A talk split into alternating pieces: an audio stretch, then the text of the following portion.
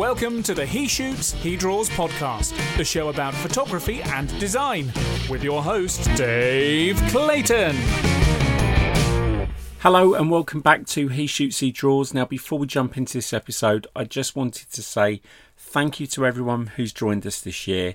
Obviously, it's been a strange year for everybody, um, but I also want to thank Alan Hess, who's jumped in and been an absolute superstar as a co host for the last eight months. Um, Alan and myself will be doing one more episode before the year is out, which is our kind of 2020 roundup. But I wanted to finish this year with a guest who works for a company whose products I absolutely love and have way too many of. They're very collectible. Uh, the Field Notes brand. So if you haven't seen them, go to fieldnotesbrand.com and I strongly suggest either finding some re- some of these really cool notebooks and buying them or get a subscription because trust me this stuff is not only awesome, it's collectible. And their 50th edition next year is going to be absolutely choice. So, um, and also subscribers get very well looked after. They get extras, which often uh, sell on the open market quite well. So um, it's a very collectible hobby. Uh, but anyway, what I wanted to say about this episode was I've had some issues with my audio recording lately, and for some reason, uh, my audio is getting a lot of clipping. And unfortunately, on this episode, I thought I'd corrected it, but it just seems to have done the same again. So, massive, massive apology for the kind of vibration and distortion of my audio. I've tried to kind of drop it down and, and cut it out, but um, even when I ran it through Audition to try and uh, try and kind of get rid of it all, it didn't sound very good. So, apologies for my awful uh, audio on this one, but it is a really good interview. We do talk about uh, Brian's background uh, how he joined Coudal and uh, Industries and Field Notes, and how field the you know the history of field notes and everything and we talk about the 50th edition and also the field nuts group and other bits and pieces. So please join us and stick to the end. It is a long one. It's an hour and 50 but i wanted to maximize brian's time and talk to him about everything. So i hope you enjoy it. Uh, i'm not going to waffle. We'll be back next week with mine and alan's uh, end of year episode which will be on out over christmas. In the meantime enjoy this and uh, we'll see you soon Hello, welcome to another episode of He Shoots, He Draws, and tonight's a bit of a little bit of a geek fest for me because I've got a very accomplished graphic designer as a guest tonight, who also works for a company that some of you may have heard of, and some of you I want to by the end of this episode go and spend money with them. it's Mr. Brian Bedell from Field Notes. Hello, Brian. Hello, glad to be here. Yeah, thank you for joining us. So. Um, for those that are listening, uh, Brian Brian works for a company called Field Notes, and they make notebooks, and we're going to talk about that during the episode, um, and kind of what what that's all about. But as I started to get to know Brian through Field Notes and a, and a bit of my day job, um, I became more interested in Brian's kind of background as a designer and his love of English football, which is always a winner with me. so rather than talk about field notes at the beginning, just can you tell me a little bit about your kind of designer background? Because we're all about the same age. You're a little bit younger than me, but we all started without computers. So yeah. what what was kind of what was 15 year old Brian um, looking to do at that age? Yeah, I've been thinking about this a lot lately. Uh, getting into design, I was always just a fan of art class in school. That seemed like, I guess, probably whatever you're going to end up getting into seems like the easy class for you at school. But I always, you know, like drawing and painting and printmaking, especially. I was always really into like just doing the linoleum cuts and stuff like that in class. And even from a young age, I just noticed typography. Um, I just did a talk for my college class about how Cooper Black is the Garfield font, the cat Garfield, like books. Like yeah. when I was a kid, like you know that I just every time I see the font Cooper Black, I think of Garfield because that's what they used for the books. So you know, I, I, would I would notice and recognize these typefaces as parts of logos or as identified with something else like that.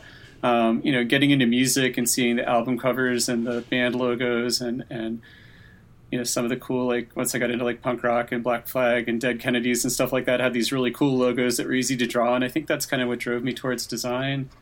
So I, I, I, always say I was one of the few people on my floor in my college dorm freshman year that actually knew what I wanted to do and stuck with it.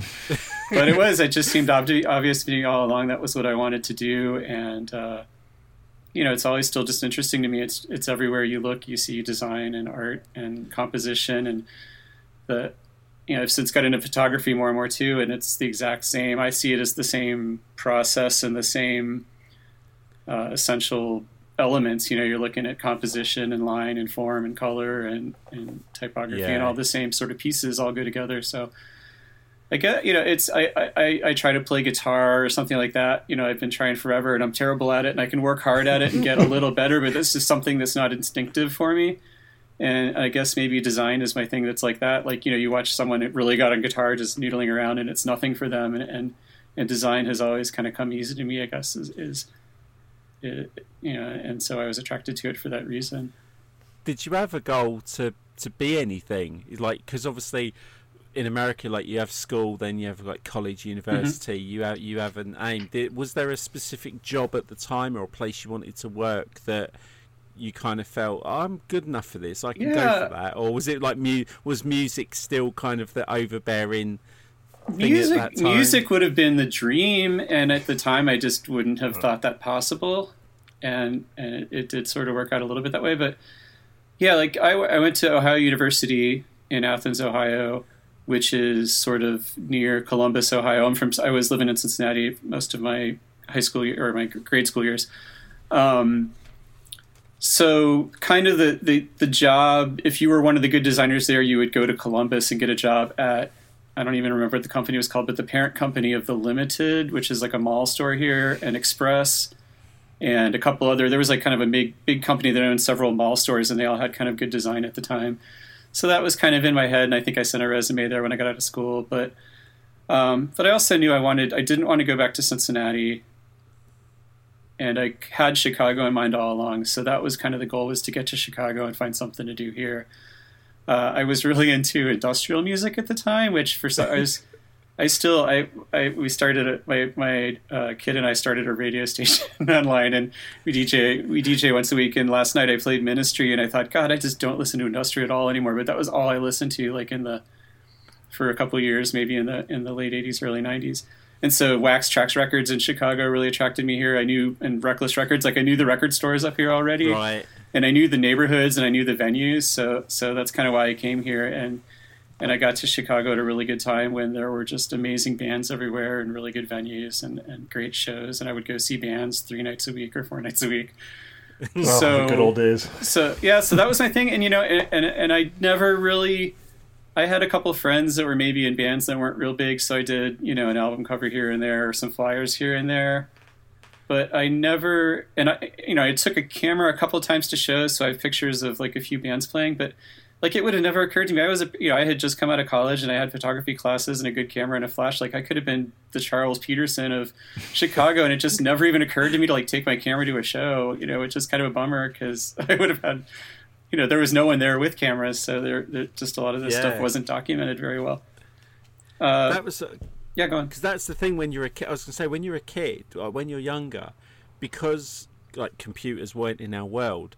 That was my thing. I was a designer. I knew from I knew from the point of being a child that's the thing I'm going to excel at. I was a little chubby ginger kid. I was the sport was never going to be a, a thing for me to start off with.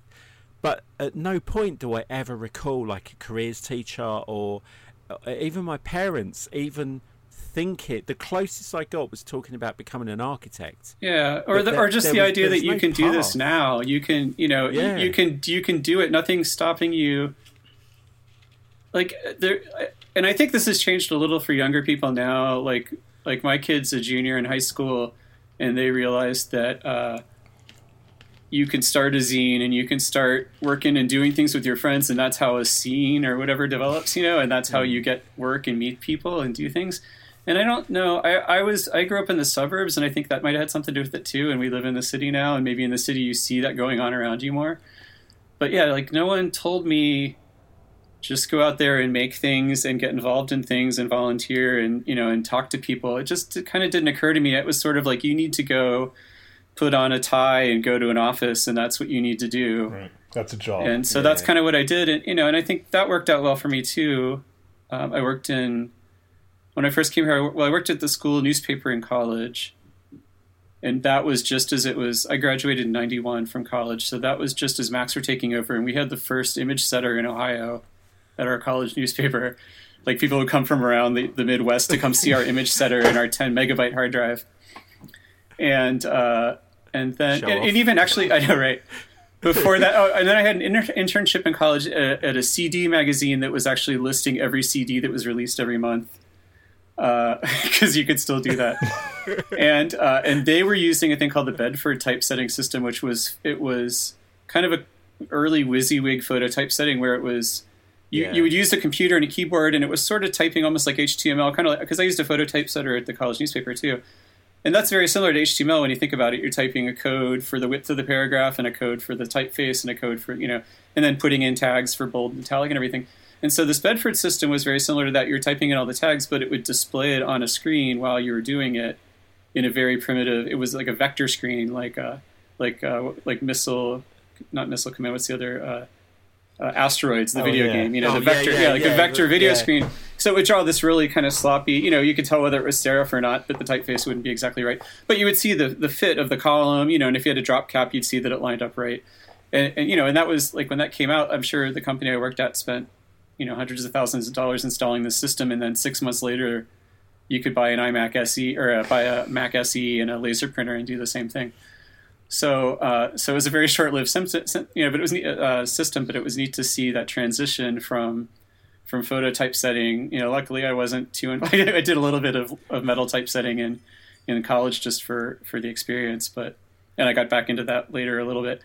But uh, to go to see that transition, I was right on that transition from photo typesetting into into digital typesetting, and uh, you know, and then so then even then I was just with a couple of years of experience of doing that, I was like able to be snobby about digital typesetting. Like, no, you can't stretch type like that. you know, like oh, what are you doing using using that gross typeface? So so I have I, that little bit of built-in snob but then yeah, and then coming here, you know, and then yeah, moving to Chicago and getting my first job, it worked out well because I was we didn't even have Macs in my high, in my college classes, but I had the one at the newspaper. So I had been using um, PageMaker for a few years and Illustrator, mm.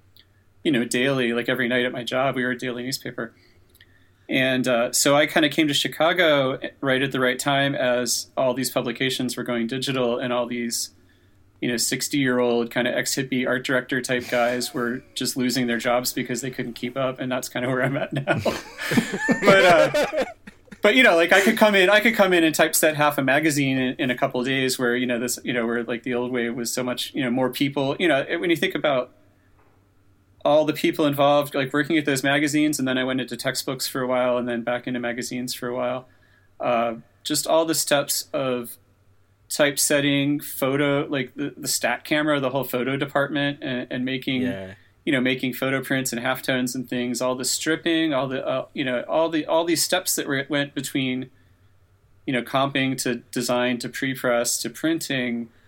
There were 20 people involved, and now that stuff people do basically by themselves on a on a computer. Yeah. You know, and, and you know that was like a duh thing back then but i don't even know if people really realize that as much like younger people realize like how many people you know there was like a person who only did not only people that just only did typesetting but people that would only just cut rubylith all day and people that would just make halftones on a stat camera all day for you know for a newspaper or a magazine it was yeah. all these very specialized small jobs that have been consolidated into designer now. i remember listening to um, somebody someone talking about making Letraset um, when they used to do the sheets for Letraset, and and like it was all. I think someone said that there's a there's a let a version of Letraset that is like the most perfect version of Futura or something. the way that it was made, the way it was laid out. But I, I, I my first job in I worked for my dad in engineering for nine years because like most kids now they come out of school they've got all the equipment they can go self-employed from the age of yeah. 18 and that was never a thing for me. It was get a job. I did engineering. See, I think it was, and just no one told us that. You know, and I don't, I don't yeah. want to be like all kids today because kids today are awesome. Like I, I, I yeah, see. I see. You know, I'm really proud of what I see people doing now, and it, it's impressive. And I don't think, I think there's every bit of attention to detail, and people are, you know, people do things right, but you know, they just maybe don't know what was involved before, and maybe it doesn't matter. But it's just, it's interesting to me. Yeah, I liked well, it's that generational thing, isn't it? Like, uh, like my dad did it differently, and his dad different did Yeah. it differently, and I, I think it's really exciting. I'd love to be a twenty-year-old again with everything Oh, yeah. available to me and the opportunities and kind of some of the work they get. Yeah. But I remember uh, nine, 1991, I got a job at a print company, um, one of the biggest employers in Hemel Hempstead, near where I lived. So I had access to the guy. It was guys making Heidelberg presses, lithographic presses, um, f- scanners. The first Mac. I, it was the first time I used QuarkXPress. I used to once I saw what that could do. I asked if I could make all the warranty forms in Quark, and that's how I learned. My my love of design was. I love, yeah, I love making a form. Yeah. Okay. it's something really nice. I about just it. like, It's for, that's like something, yeah. As a designer, you just come across every day all these forms. You're like, what are these people thinking making this form? So, so every time I get a chance to make a form, I get excited about it. Yeah, same here. Um, so where did in the gap from like '91 when you moved to like your LA of design Mhm. and you got into Chicago? What what was going on between the gap of um, leading up to working? Well, I mean, how did you meet Jim? How did you find out about Coudal and I, well, I worked. I, yeah, I moved up here because my sister lived here, and so I had a free place to live out in the burbs for a while, which was not tenable if I was working downtown. So once I got a job, her husband worked in publishing, and he helped me get a job at a textbook publisher. Uh, there was lots of temp work, like there it, with with textbooks, they would hire, you know, hire 200 people to make a textbook for a temp, you know, for six months, and then lay them off, and you know, it was so that they didn't have to have this huge staff of people not working. So I kind of got involved in that industry for a few years, kind of jumping between temp jobs and then working actually at the publisher for a little while, and moved downtown. And then uh, one of was it? I, I think just between jobs, I, I was looking for another job, and I had I can't remember now how I got the other job at a at a magazine publisher, like a trade magazine, a mining. It was a mining magazine called Rock Products. So I told everyone I worked for a rock magazine. I, Yeah. I worked for a quarry. I, I tell people the same thing. Yeah. I worked for a quarry company. Uh-huh. Yeah, that's so exactly I what it I was. in the rock industry. Yeah, Yeah. so uh, so five years I visited quarries. I had to do quarry parts. Yep, you know all about to say- aggregates and uh, yeah, and uh, tertiary, wheel loaders and primary, yeah, and grinders and everything. Yeah. so I would draw all these diagrams of different plants and like you know quarries and stuff. It was so that was, but I was like the art director of the magazine, you know. So it was a dumb mag. I mean, it wasn't dumb, but it was just not anything I was really interested in. But I was in charge of how it looked, you know, and it. You know, and I always say like be. A, I think that was a good way to go. Like you could go to a, a more famous, you know, go to Vogue and be like an assistant, Mm. assistant, assistant photo editor. But I went to this, you know, sort of dumb quarter or dumb monthly trade magazine, and I kind of got, you know, if I showed up and got it laid out, they didn't care what it looked like as long as it was legible. So it was good, you know, it was a good experience, and it was, it was a laid back job, and I could go. I mean, back then, this is still like 92, 93. Um, printers were total alcoholics then, so all the print reps were total alcoholics. So all these guys, you know, and then the editors, you know, and everyone smoked in the office still. So I would go out, you know, I'd go out and see Mudhoney, and then you know stay up till three in the morning drinking, then show up like half drunk still at work, and you know, and, and my job was easy enough I could do it. And then you know, and then all the all the editors would just go out at lunch and get ripped, and all the all the print uh, production people and everything. So so there was like maybe a two hour period before lunch when we could get anything done. But uh, you know, but it was nice because it was it, I could get it done in my you know I worked nine to five. I got my job done, and I could go out and do what I wanted, and that helped me. I started getting involved in scooters, so I made a zine. Like this was when I started realizing I could do things on my own. So I started doing a zine about scooters. Um, Is that you know, and what was Two Stroke in- buzz? Yep. Uh huh. What, that And- was it. Two stroke buzz. Yeah, and I, you know, I did. I think I did only three or four issues of that, but it was. I would actually. I was a designer, so I didn't photocopy it. I actually found a printer and had it printed and had like a Right. screen printed cover. Like they were pretty fancy, and you know, and that was cool because then you know I realized like, oh, I can I can email this band and they'll be happy to talk to me, and I can ask them, you know, about you know. So I would write about bands and and scooter shops and, and, and events around the country, and you know, met a ton of people that way. So. I, you know, and I think that doing that zine built more connections and gave me just as good of experience as like the three or four you know years at my at my at my at my uh, art director job at the magazine. And then from there, one of the other art directors from there went to a company that was doing marketing for Camel cigarettes. They had realized Camel was Camel was coming off of the Joe Camel era, which was sort of this cart. I don't know if it was in England, but a cartoon camel, and they were saying, "Oh, kids are smoking because of this camel." So they were really Yeah. under a lot of pressure to to make their marketing skew older, but also to target the youngest people they legally could, which is it's such a shady industry. I, I always kind of feel dirty of working there. So, but the, but you know, the good idea that my the company I worked at had this idea. Well, why don't we just market cigarettes at bars? Because if you're at a bar, you're old enough to smoke. So yeah. So that which turned out to be a brilliant idea. So we did all they called it trend influence marketing, and we would. I think we by the, when I started there, it was like five cities, and then by the time I left, it was like 30 cities in the U.S with maybe 30 or 40 bars in each city or clubs or venues, music venues, where we had a contract where we could send in, um, you know, like cigarette girls with a tray of cigarettes, and then they would collect names of people. This is the most 90s thing ever. Uh, collect names so you know, well. for the mailing list so they could mail coupons to people and get them on the mailing list and everything like that. And we would, in return for that, we would sponsor shows. So I was the art director there, and we would do, like I said, 30 cities, like at least a couple dozen venues in each city. And just an event almost every night in every city. We would design little flyers for them, and we would do a newspaper page for the local like alternative weekly newspaper with all the events Mm. listed in it. And we would design custom ashtrays and uh, ashtrays and pint glasses and clocks and headers for their beer coolers. You know, just do all these kind of free things for them to get them to uh, to work with our program. So that turned into I had 35 people working for me, I think, or 30 people working for me, and you know it turned into just administration. I wasn't even doing design anymore. I was doing, Hmm. I was interviewing and looking at resumes and doing performance reviews and filling out forms all day, and uh, and my friend Susanna there wanted my job, so she t- she it turns out she was Jim's uh, husband's girlfriend, or Jim, sorry, Jim's wife's brother's girlfriend. right. So she told me about feel about about Coudal Partners, and you know, so they were hiring. So I went and interviewed with Jim, and it was uh, it seemed like a far more laid back job where I'd have more hands on design time, and it paid better than my art director job. So I went there. Uh, and yeah, and, and back then I think it was six people, still a very small company. We were doing all the Blackhawks marketing, uh, or all the Blackhawks advertising and a lot of their design. Uh, we'd kind of come up with a campaign for them every year.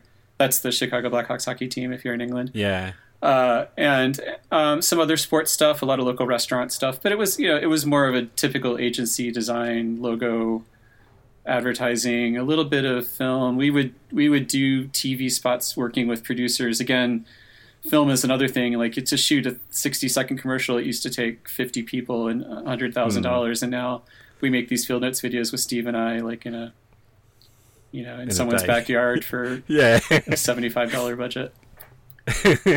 so you got back into design then when you went to Coudal. You Mm-hmm. you kind of got back into being the designer rather than being the admin Right, right. side. And which was too bad because the job before that you know it was like such a cool variety and you know before i before it got super busy and before i kind of got more into administration i really liked working there despite the weirdness of working with the tobacco company all the legal things hoops you had to jump through and it was just you know there was just this crazy variety you'd be doing a barbecue flyer then like a you know like a you know metal night and then you know mod night or whatever it was just you know all these different themes and formats kind of and it was that was really a good experience but it was just i wasn't designing anything in there anymore So was that when you joined Coudal? Was Mm-hmm. the Chicago Blackhawks like the big their big account at the time? So you you moved into that and started Yeah. working. Yeah, they were probably the highest profile, plus a couple restaurants. We were working for the Houston Astros. They were just moving into a new stadium and changing their uh, uniforms and stuff. So we were just finishing the the Astros uniforms when we, when I started. But yeah, you know, so there were. It was kind of Jim and Susan were kind of the lead designers there, and then Kevin was the lead writer, and then there were a couple other designers, and I was one of them, and uh, a couple salespeople. So it was a very small company. And then Jim, from the very beginning and still to this day, hasn't. I think the, great, the greatest thing about Coudal, especially, was just the growth. Obviously, we wanted to make money and grow, but it was also there was always this emphasis on let's not work till nine o'clock at night. Let's not blind pitch to companies. Let's not jump through hoops for mm. people that aren't going to pay us. You know, so Jim Jim has good common sense about that, about not taking spec work and not fighting for jobs we're never going to get and not trying to get big clients just for the name if it's not someone we think is going to be a good fit with us.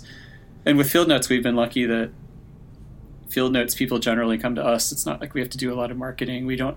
We have salespeople, and we do a lot of co-promotions and collaborations. But almost all those people, of the shops, even come directly to us and, and hunt us down Yeah. rather than having to really make this sales effort to go out and. So it's nice. It's nice, kind of like getting to work. We do all these custom jobs, and a lot of times we'll just be like, I don't think this is a good fit for us. We don't, you know, it's, you know, the money's good, but it's just not. They're going to be a pain to work with. Why would we do this? So Jim has a good sense about that. That that might be one of the So- most important business things ever is to know when there's just a client that you should just say no to.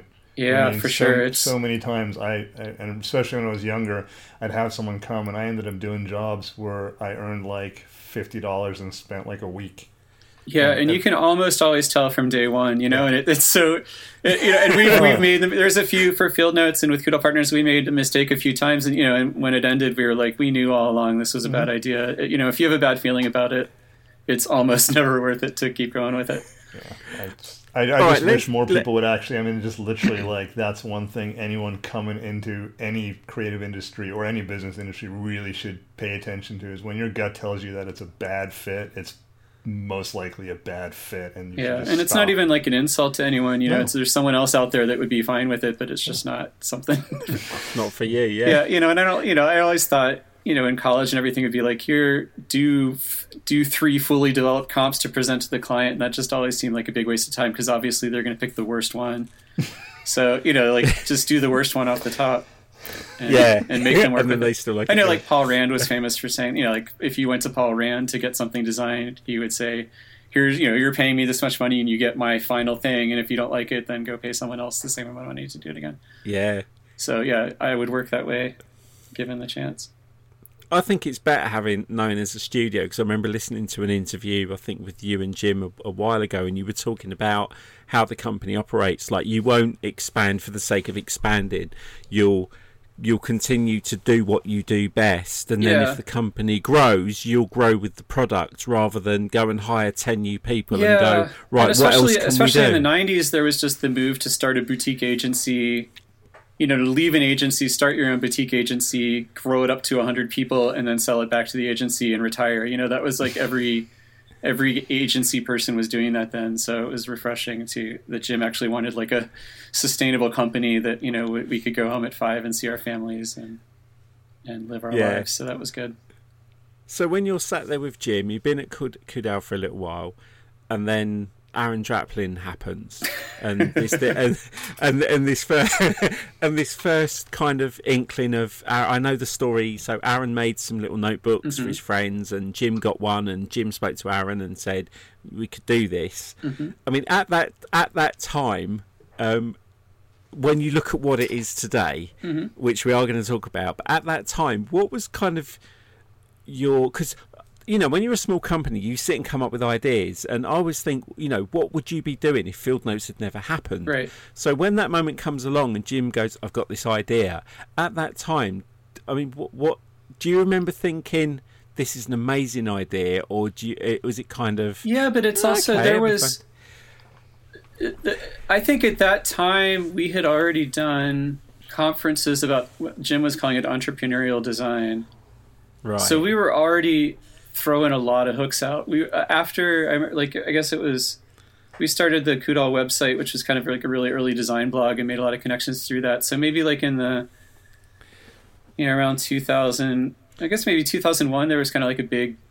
But, well, 9/11 happened was the big thing. and We lost a lot of clients then. A lot of restaurants took stuff in house. Uh, we had a client meeting that day with like a final proposal for, them, and they never called us back after that. Like they just so so you know business really slowed down after that and we started looking for other opportunities because we had this following on our website of mostly designers and creative people and bloggers and and kind of trying to figure out you know how of course the website was all designed to you know to pitch our uh, to you know our, uh, any design company's going to have a portfolio on their site right. And we never even Yeah. got around to putting the portfolio on our site. We started this blog and started putting all these other kind of the Museum of Online Museums and uh, field tested books. And so we had all these other kind of like weird side projects, side hustles going.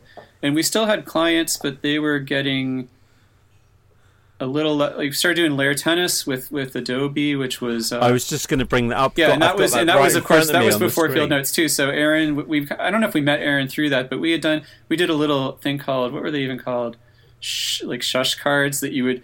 Aaron Aaron designed them and we printed them and, and it was like just a card you could print out on your pr- printer at home and write in. It would say like thank you for not talking about your you know check mark check mark check mark on the bus while i'm trying you know.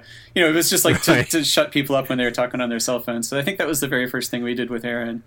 And then he played he just like dominated layer tennis for a couple seasons uh, and we got to know him better and better. And yeah and so he and he had been making these various versions of field notes for probably a couple of years before he sent us one. And just layer tennis because I, I don't want to Sure. gloss over layer tennis right? yeah, because was- yeah. it because of working at Astute Graphics, I've now started to learn more and more about designers and their backgrounds and how they design and how they print and the output. When I looked back, when I first started to kind of look into what Coudal was and, and what Aaron was doing, and I came across this layer tennis, and I remember layer tennis, mm-hmm. And and looking back, I'm like, man, you had some like amazing. Austin Kleon was taking part. Oh, yeah. You had like DKNG. Oh, everybody, Um, yeah, and it was, and again, that- that was just people we met because we were blogging about design, and we had just kind of made all these friends online. Yeah, you Aaron, had you know, uh, Marion great and uh, I'm just gonna forget her, Jennifer Daniel, who I love, and uh, Matt Stevens, Jon Yeah. Contino. yeah, yeah. I mean, almost everyone on there is great, and then we. Jim was kind of running those, and then I was running the undercard, kind of like we would do an amateur bout before the before the main bout every day, and I would run that. And yeah, and even some of those people have gone on to be pretty big names. So It's like some some great. I mean, obviously sponsored by Adobe, but that that from I remembered that when I was looking back and I thought, oh, I remember layer tennis. Yeah, I go back and look through that sometimes, and it, and it was so much work, and it was, and the first few seasons we were so disorganized. Like we would do, part of it was in I can't even remember what systems, but it was like it was not a united website. It was just all these different bits and pieces of propri- of you know like uh, pieces of Twitter and pieces of. Uh, you know HTML or uh, FTP even you know like just everything like it was just it took all of us all of Friday to like make it happen because it was so complicated and by the end we got it kind of dialed in and got the website built and it made it a lot easier you know to get all the chatting and posting and writing and everything all put together uh, and then and then we stopped doing it but uh, yeah there's there I think there's at least one maybe two seasons that are just lost like we don't have them that, So what, exa- It was so a what different exactly? format. lost tapes. What exactly yeah, it was ended up it? being that kind of that ver- the horizontal format, but there were a couple of seasons, or at least one, where we did a vertical format. It was a little bit different, and it was almost all just kind of put together with. We would basically code it in HTML live while we were doing it, and put it all together, and it might still be on the Coudal site somewhere, but it's. uh I mean, it's not linked anywhere, but it might still be on our on our FTP somewhere, but. But yeah, I mean, yeah. Looking back at that, it's impressive, and it would be it would be neat to get that. It would kill us to get that started again because it was so much work. But uh, it was awesome. We called it Photoshop Tennis at first, and then Adobe contacted us, and we're like, oh.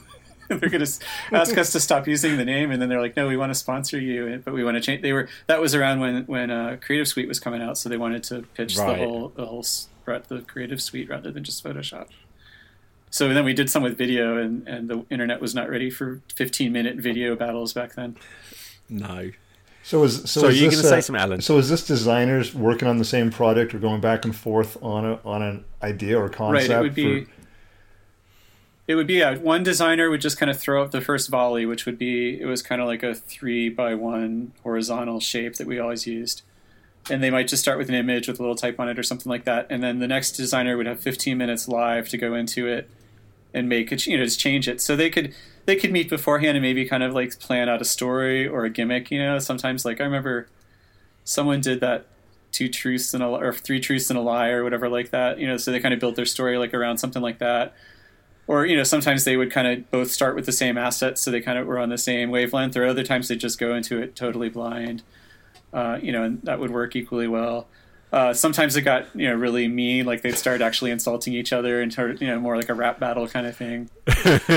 Uh, but it was yeah and then and then meanwhile so that was happening live and i think only in, in one case we did have we had phineas jones here in chicago and dan grzeca who were both kind of poster mostly music poster kind of printer guys here in chicago and they were doing it all analog. They were drawing and paste cutting and pasting to put their things together. So we had cameras running to show the whole process. But i think that was the only time we did that. Usually it would be you know the designer would go off you know and do their thing and then post it 15 minutes later. So in between we would have uh, either one of us or like a, a writer or a blogger or a you know design design historian or whoever would write sort of commentary on how the match was going. And so i did that a few times. And that was almost I would argue that was more nerve wracking because you had to kind of find something to say, but you also the, the the designers would have a volley 15 minutes then a break then a volley and like the the writer would have to write like a couple paragraphs immediately as it was posted every volley. So that was that was insane. That was draining. But going back and looking at it it's funny like reading the stuff i wrote i don't even remember writing it. Like it was so stream of consciousness and i'm sure the design was the same way. But it, there's some amazing things there. I think it, it's it's a neat thing to go back and look at and we need it's very i mean it's very eclectic and there's Yeah. a good like real good mix of designers and it's interesting to see what they were doing back then as well because obviously like you say it's that it's it's um unprepared you kind Yeah. of go in and you see name you see familiar names in design like and like you said Aaron, obviously got involved in that it is is that kind of your first memory of working with Aaron or meeting Aaron yeah, or, or being involved the with him cards, the phone cards, and then and layer tennis were definitely what I remember. I don't know if Jim had maybe met him somewhere else at a conference or something like that, but yeah that was the first I was aware of him. And then yeah, And and, what- we hit it off, and you know, the field notes. So again, you know, we had we had all these failed ideas. We had pin setter. We were selling jewel boxes. We had uh, we were selling one year. The Bears won, I think, thirteen games in a row. The football team here, and so we made these shirts to check it off. You know, if they're going to keep winning, and of course they lost the next game after we printed like you know six hundred shirts or whatever. So we had all these like terrible ideas too that didn't work out, but you know we just had our irons and a lot of fires, I guess, and and field notes. uh, You know, jewel boxing went for a long time, but then that was sort of a, the super jewel box, which was a high end Philips product from from uh, Holland, I guess. Uh, that was just sort of a fancier jewel box that had a very complicated insert. So we made perforated or inkjettable inserts for that and sold it as a kit. But then you know by the time by the time Field Notes got going, no one was using CDs or DVDs even for storage anymore. You know, it was easier just to send stuff online. So, so uh, you know that was kind of drying up. We did the show, which going back to saying in college I wanted to work in music. We did. We worked with Dead Can Dance and the Pixies. I got to work with Vaughan Oliver a little bit on on the Dead Can Dance live CDs. We were going around to all their shows and recording the show, and then selling live recordings at the show that we would go and design and, and master and then mail out later. So that kind of got us wow kind of got it. That was part of it. We had this whole infrastructure of all these side businesses, and a lot of them involve packing and shipping and logistics. So we kind of had a mailroom going by that time. We had you know like one person that was actually packing and shipping all this stuff and keeping track of that. And so you know, so Field Notes sort of it didn't come out of nowhere. It slotted very neatly into what we were already doing with all these other projects. yeah and So- that and just you got to work with Vaughan Oliver I mean, very, Wow. very little. And he probably, if he remembers anything about me, it's that it's that I mailed him his samples twice and they got lost twice. And uh, all right hopefully he eventually I- got them. Well, if he, Was it this? Did he pass? He did pass, yeah, right, away yeah, this yeah. year. Yeah, Yeah. it was this year, Yeah, wasn't it? year. Yeah, because I got his um, book from Unit Editions, the collect his collection Yeah. of works, and he died soon after. he, But, I mean, um, he was my.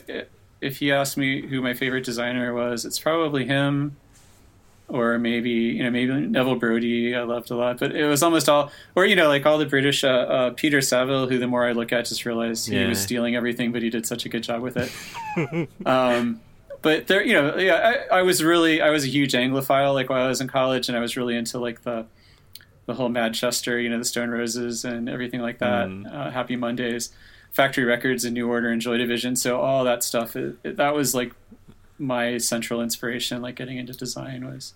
was that music There's a really cool book just come out. I think it's Hacienda. It's the story. It's um, oh, the book's uh, it's a number. It's the it's the amount of designs they did for the records or something. But it's a really cool book with a really cool front Oh, cover. like and by, well, because they it- numbered everything, which actually that's a Yeah. big, that has a lot to do with field notes. I mean that that, that yeah, the, the factory records numbering system is everything to do with like the, you know Aaron and I. Aaron, that was probably Aaron's idea, but I bet if you asked Aaron, he would say 100 percent that was factory records. Um, we used to the 9.99 postpaid like uh, originally field notes like i think they were 9.99 and, aaron and i were fighting to do it. Like can't we just include shipping with that like dischord records? Because that 9.99 postpaid like fugazi records were still 9.99 postpaid until like five years ago you know? It was, that was just the price point you know and, and including that shipping which of course is just no longer tenable because shipping's gone insane but So, from a design point of view, because as a kind of as I've got to know the Field Notes brand over the past, I mean, I've only known of Aaron since 2015, and I first time I met him was 2016. and that was really when I started. He used to have that um, the expedition orange. Mm-hmm. One in his top pocket, and that's the first time I saw field notes. So I went on the site, saw what it was. I thought, oh, I'll grab a couple of packs of them, and then when I met him, I saw his merch table, and I got a couple more packs. It's all downhill Um, from there. yeah, but at the time, I mean, let's let's talk about that because butcher blue, butcher, uh, yeah, orange and blue. Mm-hmm. Then you got like Mackinaw, Raven's Wing. Like they were all they were all If you want solid put me colours. on the spot and the ask me to name them all in order, that'll take, Ah, that'll that- take an I- I hour. could- you could kill an hour right there. Probably work my work my way through, but they were all single color at the time. Mhm. You were you weren't into the at that point. You weren't doing the kind of design aspects yet on the front. It, it was it they were they were standard colors. Yet Well, they were yeah, the it color started editions. out in a weird way. I don't know if you know this, but like, yeah, we printed Butcher Orange and Butcher Blue at the same time, with no intention, you know, in mind that they were sort of going to be a limited edition or a special kind of thing we did on the side. I think it was actually the same time we printed the first time we did a big batch with. Uh, we were just doing graph paper with craft covers at first, and then I think the first time we Mm. printed the ruled and plain and mixed packs. Along with that, we printed some with blue covers and orange covers, just thinking, oh, these will be fun. We'll throw them on the site. And uh, so yeah, we put Butcher Orange on the site, and it sold out within a couple a couple days, I guess, like really quickly. I think we you know we made five thousand packs, but that was a lot for us back Mm. then. And we were like, oh wow! And I think we had a few retailers then, and I think one of the you know a few retailers were mad that we didn't give the retailers a chance at it, so we actually went back and reprinted some just for retailers. And then um, we also had customers that were just like, hey, if you're going to do limited editions, you should do a subscription to make sure that I can get them all. Like I can pay you in advance. And Mm. and we were like, oh, hey, that's I, yeah. I wish I remember. Probably Jim could look up who sent us that idea. We owe them. we owe them big. But uh, we actually did look up recently. We have several, probably I think like under ten, but somewhere around ten subscribers that have been subscribing since the beginning, uh, which, Wow. is, which is pretty neat. So that's been ten years now, 11, 12 years. Well, since subscriptions, ten years Yeah. uh, plus. But uh, yeah, so we didn't really have the intention of doing subscriptions at first, or necessarily doing specifically quarterly editions. It was just sort of we'll put out a weird one once in a while and see how it goes. Mm. And then once the idea of subscriptions came up, we it, it sort of forced us into this four times a year pattern. And that's when you know, and like you said, the first few were relatively simple. We just kind of would use different color papers, um, maybe use three different papers for the three different books in the pack, and then started to get a little. You know, there, there was only we we print in the U.S. and only use U.S. paper, and there's not surprisingly a huge variety of paper to choose from. So we're a little limited. There's plenty we still haven't used, but uh, you know, we used a lot of French paper, and we had used kind of the most obvious ones out of that, and we kind of wanted to mix it up a little more. So we started just getting more and more adventurous with that. But also, that's when we realized kind of like what a good template Aaron had made in the original field notes. You know, like, and, and as a designer, this is something like one of the big things I always tell when I'm talking to students or something. Like the biggest point I can get across is is going into design, you think like, oh, if I could just do whatever I wanted to do, this would be so much better. And I totally disagree with that. I think like having some sort of starting point and set limitations is going to make anything better. You know, having a mm. deadline and having you know, and that's I think that's why I've done. You know, like I do a lot of the day to day field note stuff, whereas you know, based on Aaron's design, and I think that's worked well for me because Aaron's design is just this great template to start with. It's, it's this format, you know the size, you know the type. You're sticking with. You know, I've used nothing but Futura and a little uh, a little century guide or a century school, school book here for the last billion years.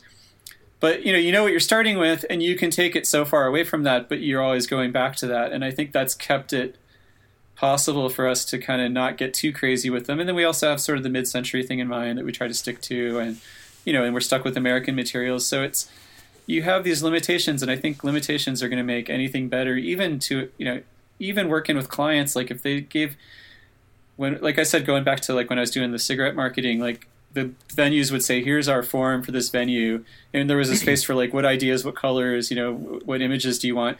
And a lot of times they just write like "make it cool" there, and that was like the worst thing. Like make it cool, like give me something to start with. So Yeah. so I think having that pop. starting point, having that template is really what made Field Notes what it is, obviously. But you know, it's given us consistency. We have in our writing, we, I think like Steve and I and Jim and Aaron all can write in the same voice now. You know, and and even, Yeah, you know, and even other people there. You know, we kind of have this voice for the company and this sort of aesthetic that we all understand. And it's such a small company, we can easily stick to it.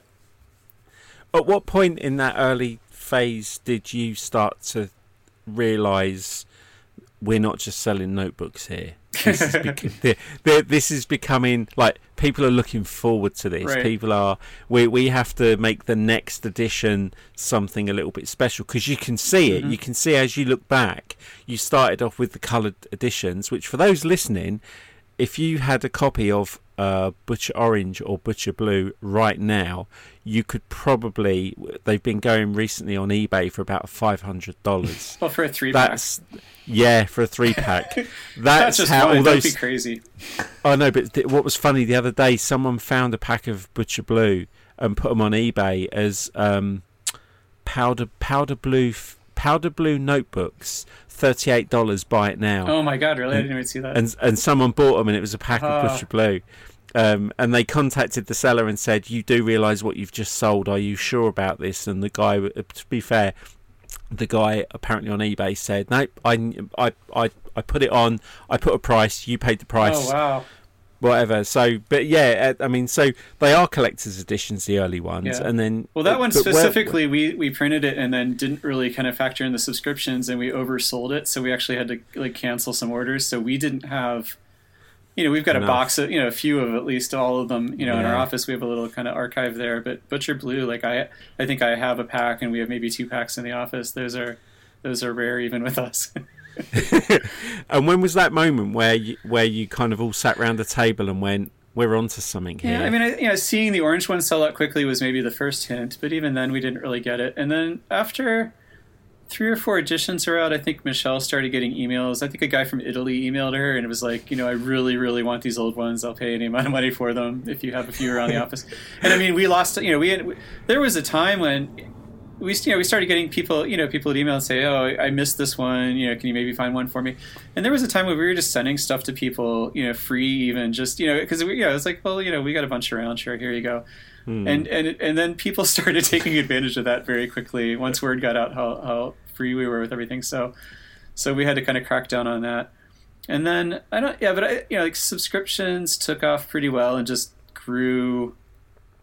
You know we get more and more every time so you know the editions would get bigger and bigger.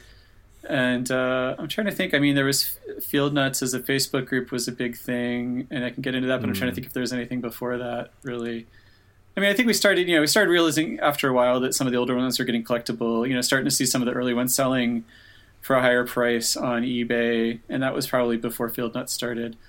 In the, I remember writing in the original text, we did a little postcard that went out to advertise subscriptions, and it said you'll get one pack, one pack to use and one pack to put in a PVC envelope to sell on eBay later, or something like that. Like I made that, I made that joke totally like facetiously, like that just sounded stupid to me, but it was just being funny. I guess people took it seriously and we still we try not to you know from the very beginning when we saw that happening it's it's it's neat to us and it's flattering and it's but we try to stay out of it too like we don't purposefully limit things like the limited editions we do we see it as almost more like a kickstarter where if we make the right number we sell out of them and we make all that money and we can invest that in the next edition and do something exactly. else cool Yeah.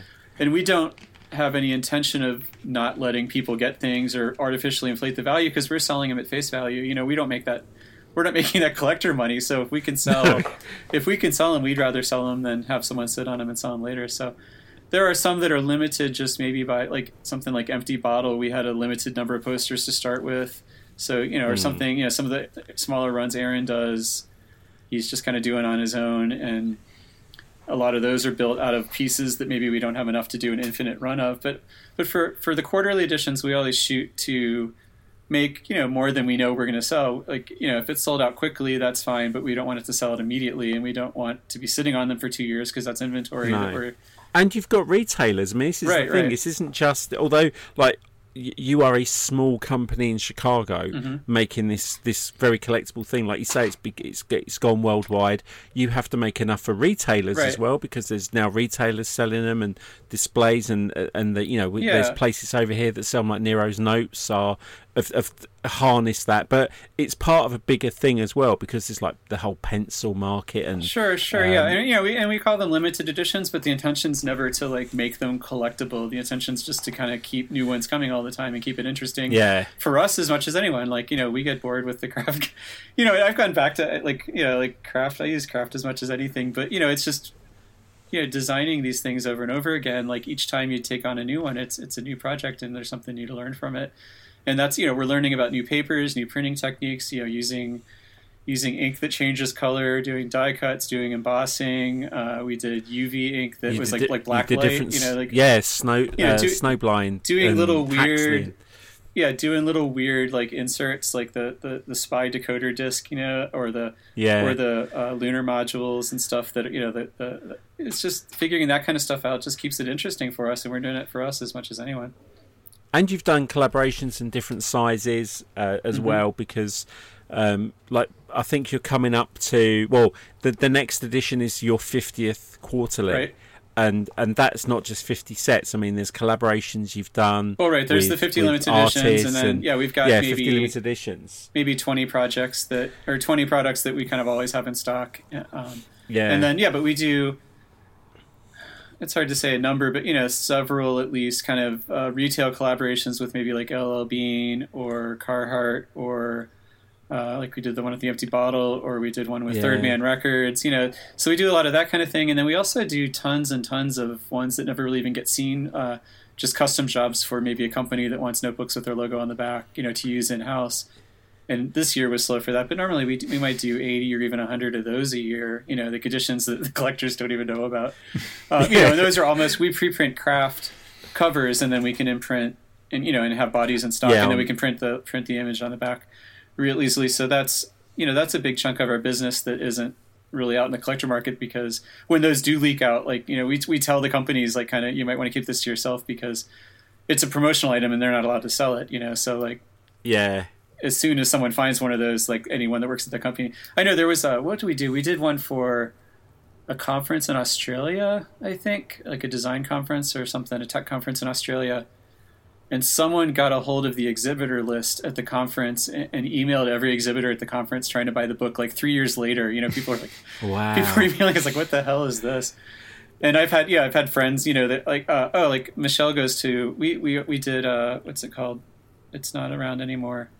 A fashion show, a fa- not a fashion show, but like a fashion, um, a men's fashion trade show every year because we would do Right. well. There, you know, like we were selling well in boutiques, so we would go, you know, it'd be like a nice thing to sell at the counter at like a at a fashion boutique kind of place, and. uh and we would do a book for them every year and we started finding out like field notes were like sneaking into these conferences trying to like get people's books from them and stuff so so yeah the, uh, the field nuts are, are pretty sneaky and you know like that yeah we didn't really come back to that but yeah that's uh, the facebook group field nuts is sort of our unofficial fan club.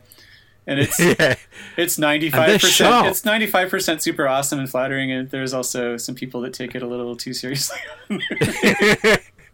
Yeah, I mean, the, some of the detective work, and like they say, I, I remember seeing. Um, uh, and what's really cool is, uh, I I always liken this feeling to a joke. Billy, I think it was Billy Connolly said. He said, no matter, even if you're driving down uh, a country lane in the black of night, you will you, you will see the tail of a rabbit jumping around. Uh, Your eye will Oh, yeah. see it, and and I notice now more when I'm reading magazines and looking at things or watching TV. It's like you can see if there's field notes Oh, there. yeah, you yeah, get oh, you sure. get you get you, you take a bit of ownership on it and go, oh yeah, field notes, isn't it? That's really cool. And I know those guys. I remember seeing, I think it was Air Mexico put a set in their kind of first class, Mm-hmm. Right. or there's like a conference there. There's Wayzgoose Mm-hmm. used them, and it's it's actually quite quite a, th- a weird little thrill when you find Oh, yeah. one that. And uh, my favourite one was Union Binding because somebody I, I love anything yellow and orange. It's just a really nice colour scheme.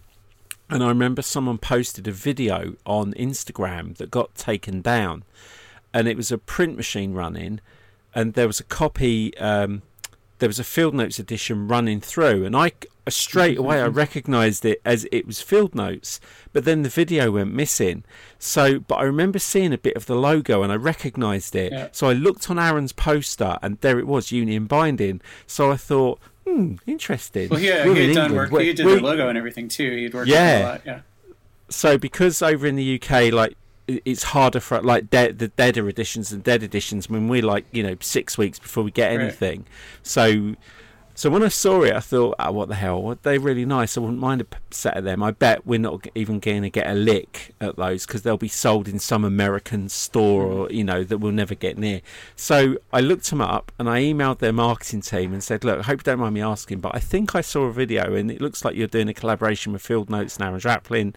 Um, I just wondered how how they are going to be distributed. Um, and the guy in the marketing came back fair to him and he said, "How the hell did yeah, you right, find right. that?" It's astounding, And- right? yeah, and I and I just said, well, it was it was just a recognisable thing. I'd seen enough of Aaron's work, and, and obviously I know the aesthetic of Field Notes. And uh, he said, "No, fair play to you." He said, "We are doing it. We are working on the thing with Aaron." Um, and he sent me two packs as as a kind of yeah. Do you know what? Do you know what? You've sussed this out. Yeah. Just don't pub. Just don't Well, post right, them yeah, anywhere. yeah, and I didn't. I you know I I sent him a really nice thing back and said if there's anything from England I can get you. But that was like the first time I really saw a pack and kind of did that thing of I really want to get. A, and then obviously it came out it was the snow boots Yeah. and and and it came with the packs. But there are ones that are favourites. So. Uh, you as a graphic designer, let's go back to you being as a I graphic should say designer. I don't have a pack of those for what it's worth. I don't. Yeah. Well, if you want a pack, I've got a spare one. um, you as a graphic designer, what was the first time you kind of cut your teeth on? You got to decide what an edition was, and got to be involved in the design process or the idea process. It's hard to say. Because you yeah. must get. You, you you guys must have a think ta- like a field notes think tank where you coming up with ideas and like you say you've got a plan paper you've got a plan print and Yeah. all that kind of stuff. I mean, we, Do yeah, we sort of have a- an index of ideas that we talk about, like like national parks are something we've been talking about ever since county fair, and we just didn't know how to make it work, you know, and so we kept coming back to it, and then finally, with 59 parks, that made sense, and you know, we were able to figure out a way to do it. Uh, you know, but yeah, and there's just other just sort of subjects or materials or things or, or, or printing methods that we kind of have in the back of our heads that we come with. There's, it's really not very organized. We kind of, you know, just sort of. Usually, it's uh, usually it's Jim comes up with something and then kind of pitches it, and then I get it worked up, and then he changes his mind and pitches something else, and I work that up, and then he pitches something else and changes his mind, and I work that up, and then the third or fourth time he'll pitch something up, and we'll be getting really late, and uh, I'll work out kind of how to make it work, and that's kind of how it usually goes. Um, so I mean, you know, maybe the ideas are more Jim, and then the implementation is more me from in most cases, and then Aaron's involved at some point and just kind of looking him over and, and you know and maybe pitch putting his stamp on it. A lot of times, if there's a logo or something like that, he'll do that. Uh, you know, Aaron's pitched. You know, a few obviously have come from Aaron straight, and we've stuck mostly to that. So it's it's really hard to say like you know if there's like one we did our you know, uh, but I don't know. Yeah, I'm trying to think looking back. I was gonna like- say, is there a set that's special to you I that mean- you always kind of think of because that was the one you like? That was my idea. That was my design. like I don't yeah I- I- it's just hard to even like pinpoint where the ideas came from because it's such a weird process but Night Sky was one of my favorites. However we came up with that idea. I kind of feel like maybe I made it what it was you know? The illustration of the stars on the back was just so much work like going through these astronomical charts and redrawing star maps and learning you know, you know learn a lot when I'm doing these too. Um, and then you know, we wanted to do glow in the dark stars and did a whole bunch of tests of glow in the dark ink and different papers and stuff and couldn't get it really to work right so we ended up doing the holographic stars but i always loved the way that one came out. Um, doing any of like the I, I was a big fan of letterpress so doing the early ones with dan barron um, like uh, Oh, the two rivers. Ravens. Well, no, no, like Ravens Wing before, like Oh. Ravens Wing and, and Butcher Green, like to get to use that process there, you know, Right, for the first yeah. time. Um, I was really happy to do that, and I think you know that was kind of when we really started looking at different kinds of printing rather than just using different color paper and ink. Uh, and then going into Two Rivers for sure. Two Rivers is, is maybe the one I'm the most proud of. It was just I think that was probably mostly my idea. Uh, Matt, at, well, Matt at Field Notes had been there and had worked with them a little bit and, and had had classes there and understood it more. So it's probably his idea, but like the two of us really sold that hard, and you know, and then we got to make the donation to the museum as part of it too. And just if you look back, like at my, you know, the original ideas and kind of the plan we have for it, I think that's one that just came out exactly how I pictured it. And you know, and French was involved, and it was just everything. It was so much work. And it came out- typography. It's just all beautiful typography. yeah, you know, and it was and as it was hands on. Like Aaron and Matt and I got to go up there and set type. You know, actually set the metal type and the wood type and, and lock it down, and you know, and then and Jim printed it all and stuff, and he organized it all and set the you know, and it was just it was this huge complicated process, and it all worked out great. And I just look at those, and I'm just really proud that we helped the museum and brought like letterpress printing to more people's attention. But also, just the way they look is just I, I don't know. Like I think that's just maybe my favorite one. And then we just did this univer- uh, United States of Letterpress, which is a similar sort of idea. That was Michelle's idea because after we did after we did uh, Two Rivers, we wanted to work with more of. We, we, we go to their Wayzgoose conference every year, which I hate to even tell people about because it's like a. I it's a wonderland. It's the Yeah. best. It's like my favorite weekend of the year. It's so great. It's just like this huge, you know, and it's it's just far enough outside design that I love it. Like it, it overlaps with what I'm interested in, so I learn so much every year. They have the best speakers, Hmm. and it's so small and insular. You know, like Erik Spiekermann or. Uh, you know, whoever's there, it's just, you know, it's just this famous designer will be there hanging out with everyone, just getting drunk and talking, you know, and it's just like it's such a, Hmm. it's such a hands-on great thing, and I hate to even tell people about it because I don't want it to get too big, but I also Tell about tell them about what. I also right. I also want Hamilton to get people come into it because it's a worthy. It's it's just the best conference, and uh, but uh, oh, so we wanted to. We met all these printers at these Ways conferences. We were going to all these great people that we wanted to work with, but to print, you know, nine hundred thousand or what would it be ninety thousand or whatever. You know, to print that many books is just. I'm not even thinking the numbers now. We do. We, Yeah, we've been doing like forty 30,000 thousand packs, so, or you know, yeah, thirty thousand packs, so that's ninety thousand books, You know, uh, which is an awful lot. Uh, for you know, for a small person using like a sheet fed, like maybe even Mm. not even motorized press to print. So Michelle had the idea, why don't we get a bunch of different printers involved from around the country? And that was an amazing idea. So that was another one that just took months of planning. And Matt really, that was the one. Matt did almost all the legwork on that one and, and all the all the logistics and and that's another one I'm really super proud of. Like everyone that worked on that edition is just a great person to know, and I'm so glad we got to like work with them. You know, yeah, and it makes you look them up. That's the nice thing is Yeah. that because you now do that history thing, you do the video. There's a story behind it.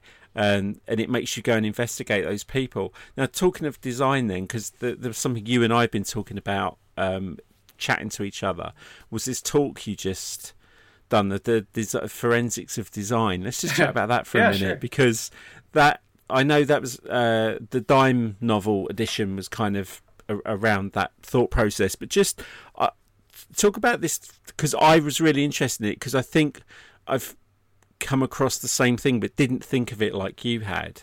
yeah, in that it's uh, it, yeah, it's just sort of like I I don't know if it's a theory or just sort of like a way of thinking I have about it, but it's forensics maybe isn't the exact right word, but word for it, but it sounds good. Um, looking at design, I think when I was in college, maybe design history was just starting to become a thing where you know where there were actually books of here's the history of design, um, and uh, like any history, I think it sort of ended up being here is the most famous white guy of this decade of design, you know, and it sort of centers around that.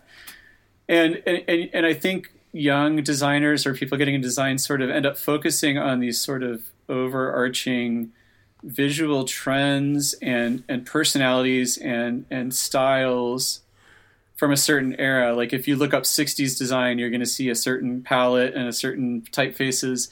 And there's a reason for that, but there's also, I think, like you need a deeper understanding to do it right. And I think that's the thing. If there's anything I bring to Field Notes and anything Field Notes brings to the world, it's that we we try to get a deeper understanding of why things look like they did. Not looking at the surface and saying it's this color and this shape and this type was used, but like why were those decisions made and what other people were involved and what led up to this happening and like who was forgotten in this process and what did other things look like uh, like one of these this isn't really a design example but like if you if you're invited to a 60s party right you know like a 60s dress up party you're going to put on beads and like a fringe vest and like a long hair wig and a headband and round Yeah. sunglasses and that was 1% of people in the 60s you know that's that's what's remembered as being the 60s but you know, like I, I, you know, if I was going, I would wear, you know, like a polyester short sleeve shirt, a pocket protector, and like Yeah. these glasses, you know, and look like I was on the NASA, you know, NASA station or something, like, you know, like you know, or look like, you know, like Lyndon Lyndon Johnson or something. Like you don't want to,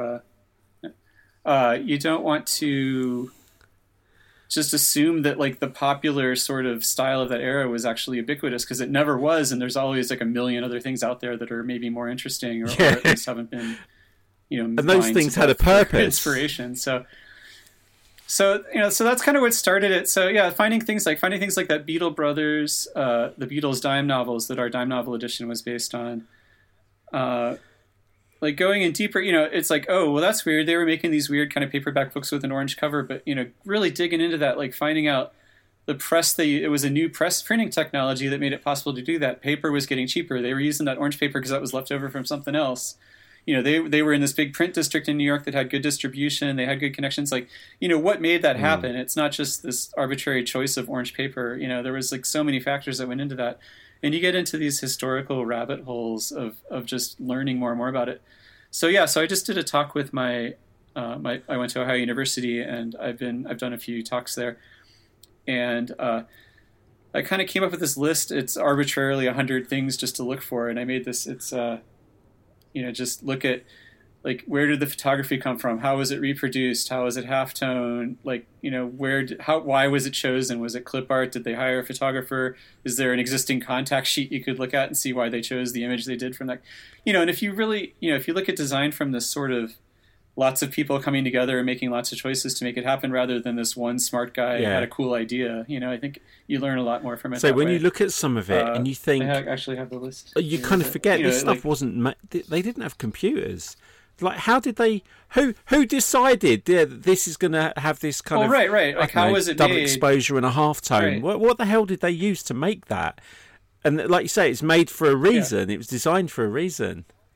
Right, and it and it's almost always related to technology too, which is funny. And I don't think people maybe realize that. Like almost every design choice is related to technology. Like like David Carson couldn't have done that without you know the what he did without computers. Uh, you know, Day-Glo ink in the '60s was new. You know, it was a new Yeah. technology. It wasn't like they were using Day-Glo ink in the 1920s because it wasn't popular. It just wasn't around. Um, you know, the way the way maybe like Bill Graham concert posters were printed, like the you know the psychedelic type of that. It wasn't they weren't going out and finding a psychedelic font. It was just they could draw that type by hand on a screen, you know, directly on a screen maybe, you know, and and and, it would look cool, and it was something that was forgiving of the printing process, you know, and they could use a lot of different colors, you know, and. and you know, they and, and you know, if you look through, you know, they would print the tickets and the and the handbills on the same sheet as the poster to save, you know, just put one pull, you know, just all these efficiencies and all these production techniques and all these technological changes that, Mm. that didn't even influence the design but dictated the design you know? And I, I i think that's lost on a lot of people and i think that's where field notes hopefully gets it right even if we're not like dime novel we didn't letterpress the covers as they would have originally letterpressed the covers because it wasn't efficient but we you know we debossed the ink a little bit to give it that effect. We tried to you know we print you know like i go i go to press checks. Our regular field notes we just use black ink for the words field notes on it and anytime we go to a new printer they'll hit that you know as dark as they can. And i go no no no we got to lighten that way up. Like because they you know you just want you know you notice weird things like oh that Yeah, the black is you know you look at old printed stuff the black is never as dense as it would be now. You know maybe the you know like the, what was the one edition we did uh, uh, america the beautiful which was sort of influenced by old travel you know aaa travel maps or whatever.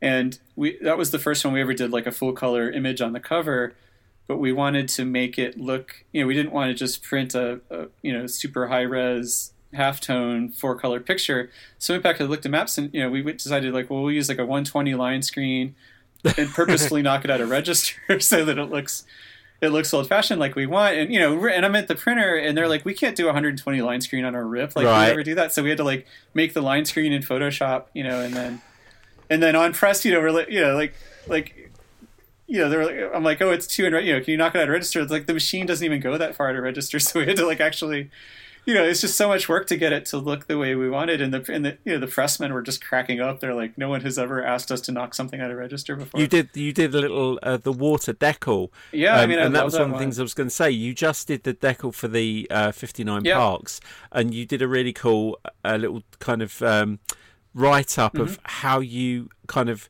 you wanted the font to be right, but it didn't it, it didn't exist. Yeah, it didn't exist as a typeface. right, that was some more forensics there. Yeah. As many of the letters that you could see on signs, and kind of rebuild it. And but Yeah, well, so- yeah, I ended up finding it. Someone had redrawn it for the Forest Forest Service, and I found it like in one of their manuals. So I found the original type, but then I had to recreate some letters, and yeah, and it was weird. Like I still, I, uh, I'm putting the word out. I actually met a couple people who have contacted me since then with a little more information, but I'm hoping at some point, you know, I'll find out who originally drew that type. Like I would love to know stuff like that. I get really hung up on like just finding out like for no reason like I like I have a jukebox and there are these letters that go in the jukebox and and I couldn't find them anywhere so I reproduced them and I found one sample and built the whole alphabet out of that and then and then as I've been doing it I've, I've met more and more people that are involved in, in jukeboxes and they have uh, you know more and more samples of other models and other you know ways systems of lettering and everything and I've started doing more.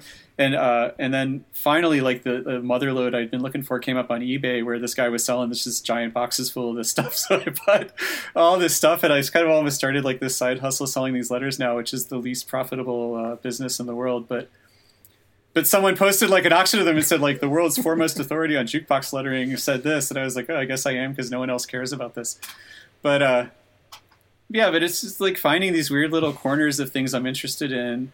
You know, I mean, that's like one of the biggest inspirations for what we do. Like, I don't, I, I kind of have tended to avoid AIGA and design events and design conferences and design podcasts because there's inspiration out there everywhere, and it's, you know, and and, and I'm just a sucker for getting my hands dirty. Like I'm into scooters and you know and old mechanic. I just got my friend just uh, Matt actually from Field Notes just gave me a Victrola, which is my dream. There's no wires in it. It's like something I can like actually understand how every single piece of it works. Um, so I've been rebuilding this Victrola now, you know, and it's just like like like just even doing those mechanical things and seeing how how or you know like how a Vespa's put together, like the, the the form and function of how the engine fits into the body, why the body was pressed the way it was. Like they were an aircraft manufacturer, so they had like you know the machinery they had was made like the front wheel of a of a vintage Vespa is like an aircraft landing, you know, air, a landing. Oh, right, uh, okay. aircraft. You know, it's like a one sided hub with like a spring Yeah. on it. Like it was just like what they knew. And, and and just learning like again like why these decisions why these design and production decisions were made and how they work together is I think kind of my main thing as far as is design understanding. I like I like just I like being involved. I think a lot of designers are like, here's my art, and they send it off to the printer and don't think about it. I would never dream of not going to a press check or not like looking over the front of printer's shoulder. Like I need to be involved all the way through and really understand every piece of the puzzle. You know. So go with the with the field notes. I mean, obviously the the series that's just come out, Snowy Evening, is probably one Mm-hmm. of the most uh, one of one of we'll talk about in a second because it is probably the most up, like the most modern thing I think you've probably done. Yeah, one of But, them um, for sure. Yeah. Like how far, how far ahead? Because I, I there's there's one thing I I did want to ask you about the next edition. Um, without giving anything away, because this is one of the things. Right, is it, I'm going to go all over the place now. Sure. You, you managed to keep each edition so quiet and so secret that I said once in a in one of the live chats you did, you are the Price Waterhouse Cooper of of notebooks. You managed to keep it a secret pretty much 99% of the time right up to the day. Now, given the process, like the considerations you have to make, like paper, like I won't say what we were talking about, but the other day we were talking about coloured paper and uh, about a particular edition, and you said, "Oh yeah, we could kind of think of that, but we have to plan for it." So, like, how many, how often in advance? Like, uh, do you know what all of 2021 will be? Oh God, no. Right. So, so like, are you that far? Because if you're that far in advance, it's harder to keep that no, secret. we should. 'cause- Yeah, we really should work that way because it's getting to the size and the scale now where we need to plan ahead better. Um, but it's yeah, we have a pretty we're like the general turnaround is like when an edition's coming out. I'm frazzled. I do all the photography too, so I'm frazzled doing all the product photography right before the launch, and then usually right after the launch, once it's in the hands of pack and ship, you know, and I'm kind of out of it, that's when I really start in earnest working on the next edition. And uh, and this time it's a little weird because we're all you know with COVID we we haven't brought in extra pack and ship people and we're all going in a couple nights a week and on weekends and stuff to help out with packing because it's just like this this time of the year. I mean we're lucky we have so many orders coming in and it's great, but it's uh it's really hard to keep up with with only having a few people in the office at a time and keeping everybody safe. So uh, so we're a little behind on spring, but that's lucky because the spring edition we, is the one where we have a little extra time anyway. So yeah, just time wise, there's an extra month or so built in there. But we have a yeah. Jim and I just had a meeting today about spring. We've got a pretty solid idea what we're going to do. Um, it's it's our 50th limited edition, as you said. So there is certainly um, more pressure. Some self, some, well, yeah, but also some self-referential back padding in there. You know, like historical stuff that we're talking about doing. So yeah, so for spring, uh, you know, we have it pretty well planned out. We are doing. It will be related to obviously since it's the 50th edition. There will be some sort of historical kind of back padding, you know, like uh, tied into that, and we just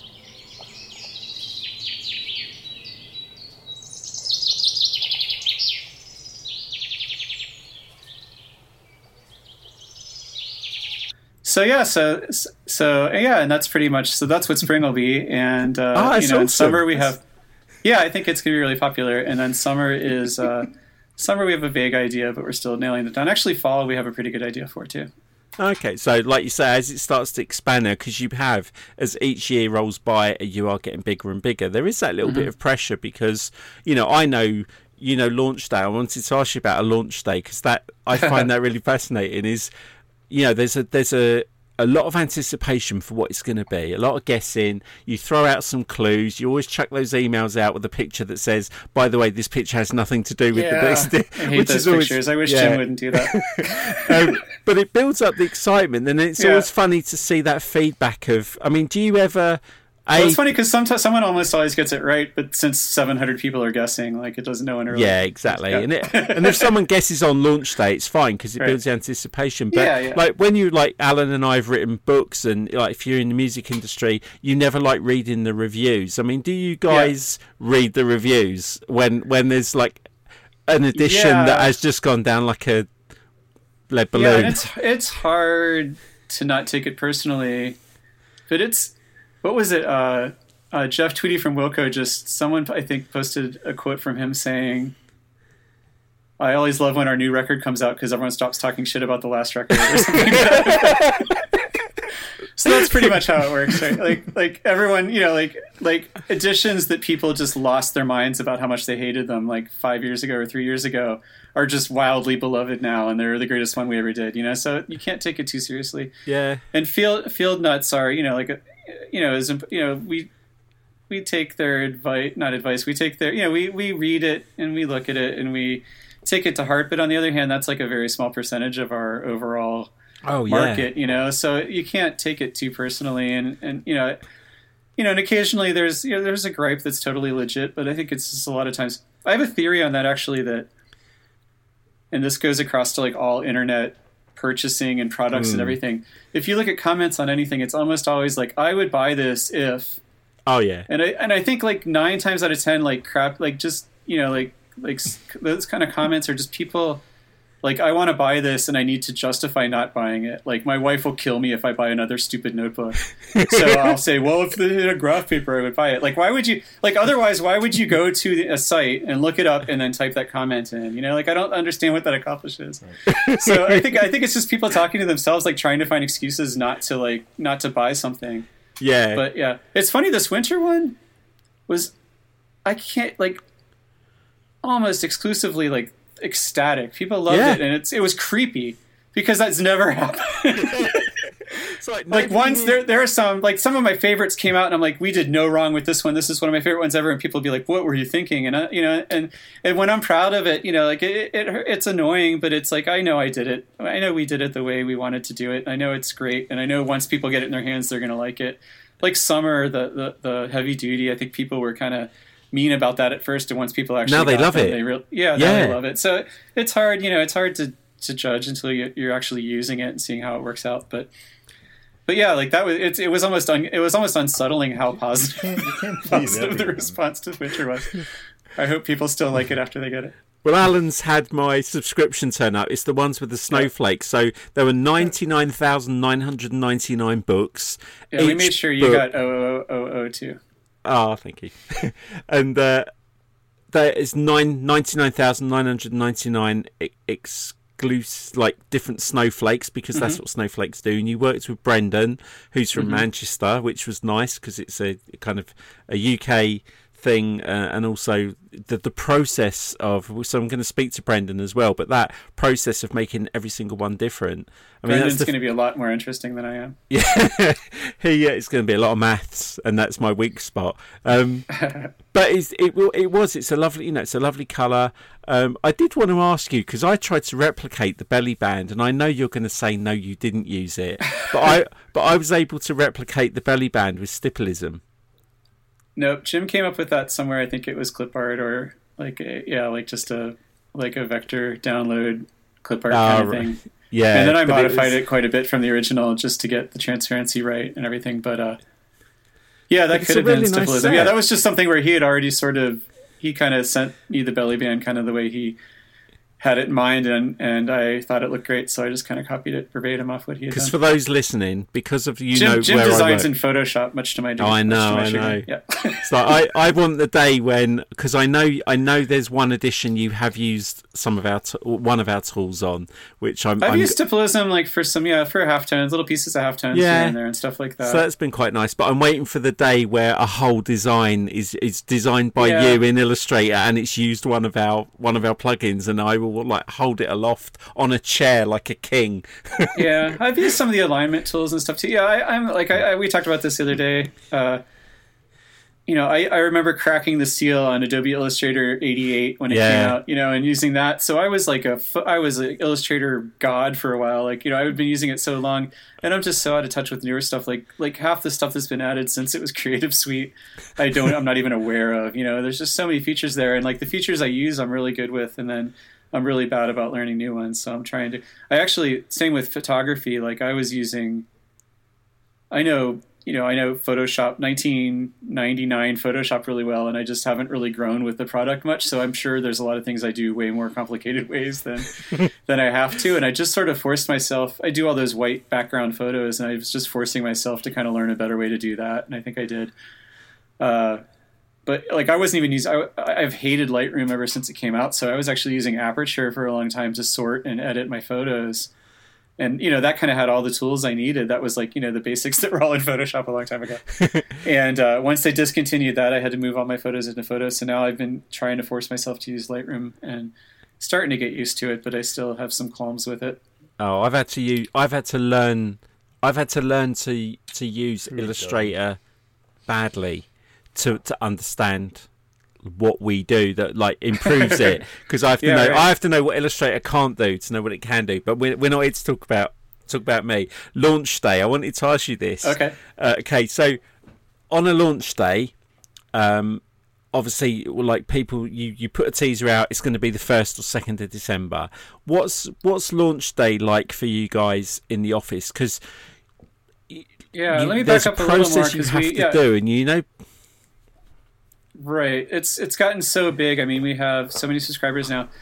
I mean, if you back up maybe a couple, you know, we, all of it's dependent on production, and sometimes there's hiccups in production. And when you think about all the steps involved, even in like, if there's not any die cutting or foil stamping or anything crazy, just the, you know, printing the covers, printing the bodies, folding, cutting, binding, belly banding, sh- stapling, shrink wrapping. You know, it's all the steps that are involved, and then shipping it to us. You know, we work with printers in the area, so it's just trucking. But you know, like there's just a lot of flexibility in there. So you know, it adds a day here, or sometimes they can save a day, or we can get a partial shipment or whatever. So so we know how many subscribers we need, and we usually kind of work with the printers and have a pretty good idea when we're going to have enough to start packing subscribers orders. And we can't ship those too early because, and we actually you were asking about leaks and stuff. We did somehow I still don't know how it happened. We shipped out five subs maybe uh, like two weeks early once. and a guy, some guy, you know, and I, luckily none of the field nuts got him, I don't think, but like some guy in, you know, like I think it was like a high school kid in Florida got one and like emailed us a question about it. I'm like, wait, wait, wait, where the hell did you get that? you know, like we just got them like two days ago and he got them like two days after we got them. And I, I like lost my mind. I'm like, what? I, I, like almost had a seizure. It was so upsetting. Oh, no. And he's like, I got it in the mail from you guys. And I'm like, what, really? And he showed me the packaging and I'm like, I don't have any idea. Oh, no. So like, please, for the love of God, don't tell anyone about. It. I think that was maybe three missions, like the the uh, the Mercury, Gemini. Oh yeah, the space set. Yeah. And so yeah, and it was like long. But anyway, so so we have a good idea when we'll have enough to kind of be ready to ship subscriptions, and then they start coming in in batches after that. So we have enough to start fulfilling order regular orders. Um, and, but we can't ship the subs before kind of we used to ship them like a, you know maybe a few days before launch day just because we liked the subscribers to get them kind of before we revealed it to the rest of the world. But with Field Nuts and the internet now, it just you can't do that because people in Chicago might get them the next day and then they'd be out in the world for days before we announce it. So, uh, so we actually launched to shops first, which has been one of the we had a couple of leak problems with shops, but we cracked down on that pretty hard. Um, so we usually give we didn't this time because we were running a little late, but we usually give shops a few days head start so they can order some and have them in stock, you know, mm. as soon as possible once we announce it. Uh, and then also as we start getting samples, and sometimes even before, sometimes I'll have to make up mock-ups from press sheets and have to cut up the books myself. Or, yeah, and you, know, you have to even, do the film as well. Even, yeah, or even make a blank cover and just Photoshop the logo on there for the product yeah. photography, at least for the first few things. But that's yeah, that's like the craziest period period for me because I'm going to the press checks, I'm going to the bindery checks, then I'm getting I have to do tons and tons of product photography because we need all the different angles that we usually have and some close-ups and you know stuff for marketing and stuff for Instagram and everything. So I you know usually kind of have a whole day or two of photography in there and then a lot of a couple days of editing the photos and then that kind of and then meanwhile Steve's working on the film. I'm often helping helping him with that. Uh, this year's been weird because Steve's done the films mostly by himself off in his uh, in his studio at home, but uh, you know, sometimes that involves us flying somewhere or, you know, like working with someone or, you know, uh, tons of work or tons of logistics for that. So Steve's racing to get the film ready. Usually we do the, the, the wholesale launch without the film just because then the wholesalers can't, could shell, you know, couldn't share the film anyway.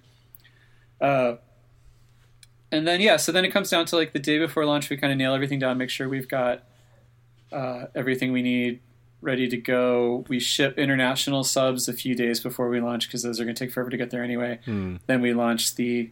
So people, that's that's something. If you're a subscriber, they don't understand. Like we print the labels out a few days before we ship, or even a, even a week or two before we ship. Sometimes just to get that done, so people are expecting them. Oh yeah, they and that's go, always been confusing been too. You it's might like, get no. you might get yeah you get your label notification like long before it actually ships.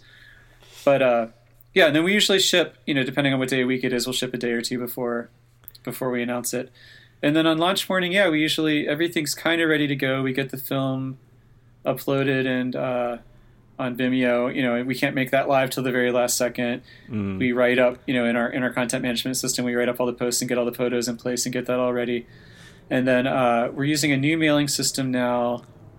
We used to mail all in one big batch, and then that would get all. Sometimes that would get all jacked up. So we started doing multiple batches. Then we went back to one batch with, and that was working all right. But now we have a new system where we can target things like, uh, like we do the D and D books now. So we could we could send out a mail only to people that bought the D and D books, which we've never been able to do before. So we have this new system. So while we're testing that, we've been doing it in batches again over the course of the day. So maybe four batches over the course of the day out to everyone, and at the same time we make the we make the video public and then make the page public, and then like you know like you were saying, the field notes are there's people that have sniffers or something on the page because like seconds after we post the video and the new site, like people have it up on the page. So. I mean, there was a time where we would make it live, but not publish the link, and people would still find it. So we had to stop doing that. so, so you know, yeah, we do have to be really secretive about it. I mean, like, like the printers, our printers have had people call and like pretend they work here, you know, and ask questions about things, you know, and and you know, I don't know. You know, we have to be careful what we throw in our dumpster, and the printers what they throw. I mean, they recycle most of their stuff, but yeah, like yeah. I, I don't know if that's happened too much, but we've had hints that maybe that's been happening. We've had to be very clear with printers a couple of times. Printers like uh, maybe for per binding, they don't do that in house, and they'd send that to a subcontractor, and then subcontractor would be like, "Oh, these are neat," and someone on press would grab a couple and give them to their mom, and then their mom would post about them before they, you know, ah. like you know, and not not not maliciously at all, but like it's just that's a nightmare for us. So so we have to be very clear with any printer and subcontractor and anyone that we work with. But then you know most of them are used to that too. Like our printers are doing LPs, you know, LP covers for records that haven't come out yet, annual reports and IKEA hmm. catalogs. You know, so they're you know they're they're they understand the importance of that, but they just also few other companies have the sort of devoted, insane fans. when did it have, I be, guess. when So- did it become like when did it become a thing that it kind of has to be the secret because uh, you know uh, you know an album's Yeah. coming out weeks in advance you see you hear see and hear everything so you build up the anticipation then when it comes people kind of know what they want what what was the thought process behind like keeping it such a secret because you do in the Yeah, it's a- anticipation on the days like when's the email coming what time it's always Yeah, that's a o'clock in- really good question because it really doesn't need to be. And we've, I think there's been a couple of times where we, I mean, we used to never even say, excuse me, what la- what day we were going to launch on, and we've been doing that more often just because the shops and the logistics are making Yeah. it. You know, it's it's too too much pressure to just do it on a random day. Um, but yeah, it's it's really not that important. I don't know why it's become such a thing, but it's just sort of a source of pride now. I guess. I guess the fear is that if it was out if we announce, you know, if it leaked out a few days early, people would see it and say, "Oh, that's cool," and then maybe by the time it was available, they'd forget about it or not be you know, Right. not be as hyped up on it as they are, like if they know about it right away. Because we really do. I mean, like on a launch day, that's a huge day for us. We get tons of orders, you know, and so I think that helps just drive the interest in it. And then the film helps, you know, that it tapers off from there. But I mean, the film gives it a little more life. That starts getting passed around. People link about them, and then once people start getting them, they start posting about them and sharing them, telling friends about it. So you know, so there's just that sort of nice flow of like, Yeah, you know, there's the a nice keep going for a while after that. Yeah, and it is a good it's fun yeah i think it is Yeah, it's it a is fun fun to keep it a there's secret, not yeah. there's not too many things that you get to buy in life that you don't really know anything about until the Yeah. day it comes out and like you say you're a subscriber you get it the next day and people are sharing yeah. I mean, it that's that's a big regret, is because it would be wonderful if subscribers could get them all before we announce it. You know, that would be a big. You know, that was kind of I think one of the big bonuses of subscribing at the beginning, but it's just not possible to do that now. It'd be nice to have a if you had like um oh what do they call them like I mean, a at least theirs are in the sec- mail earlier. a so secret 10 people like where you can have a think a, a, a brain trust so Yeah. like you pick 10 people you can trust and you go look we're going to do this edition like playing someone the song going do you think this would be a good song or or this one so like Yeah. do, do you do do you do like any market testing at all or is it just purely an in-house decision and you go guys this is the idea we're going to push it we hope they're going to love it we're going to process it and it's going to go out on this day We actually did. We did a survey once a long time ago. I don't think we've done that in a long time. Just kind of asking like, "What's your favorite body paper? You know, what do you like about these editions and stuff." I think we just have a pretty good idea for the crowd. But even on top of that, like, we make them for ourselves. I think really. Like, I don't think. I don't think. If we got some sort of report of what would be the perfect best-selling notebook, I don't know if we'd even want to make that because what fun is that for us? Like we want to make things we want to make, and and we get you know things that'll ex- get us excited and if you know if we're making things that excite us and don't excite anyone else i'd rather be, you know i want i need to feed my family but i also i think i think you know there's enough people out there that have the same interests we do that we we're lucky to uh to be able to kind of just go with our hearts for the most part Yeah, we get to do something. You can you can tell from what comes out of HQ that you love what you do, and you've got the excitement in house that you do it. I mean, I'm you know like all places, you have days where things go wrong, but at the end of the day, you're making this really cool product. Everyone has fun doing it. I know it's probably stressful, you know, some of those things you have to do, but what seems to come out of it is is that it seems to be a product that's got a lot of thought put into it. Probably more thought than you know comp- your competitors. I remember speaking to a very large um, notebook retailer that we act- that we worked with, and I because I knew a field notes, I said, "So who do you consider to be like?" your competitors and the first one they said was field notes and and which surprised me because you you don't even make the same kind of book well right and Um, we're and Yeah, yet I mean, you were you were considered a, a, a, a retailer that you know there, there's competition and it's on yeah a- there's a there's a company that sells on amazon that basically you know a very large multinational company that makes very similarly named and designed books to us. You know, that, that Oh, yeah. you know, and they're you know, and they get they buy Amazon placement and stuff. And you know, I think you know we actually get we get customer service requests like I got these books and I'm not really that happy. you know, you know, it's like oh those aren't our books actually. So I don't. It's it's easy to imitate what we do, but yeah, I think I'd like to think that the fact that we're using you know USA materials, making everything USA, and just really putting putting our all into it. It's like we're such a people don't realize there's 10 of us there you know it's like like we have this crazy huge footprint and this you know everyone like this high visibility but it really is this ridiculously small group of people making these things I won't say it out loud, but I'm going to hold a piece of paper up and show you who the company was that said it. oh no yeah no there that's a whole nother story yeah Yeah.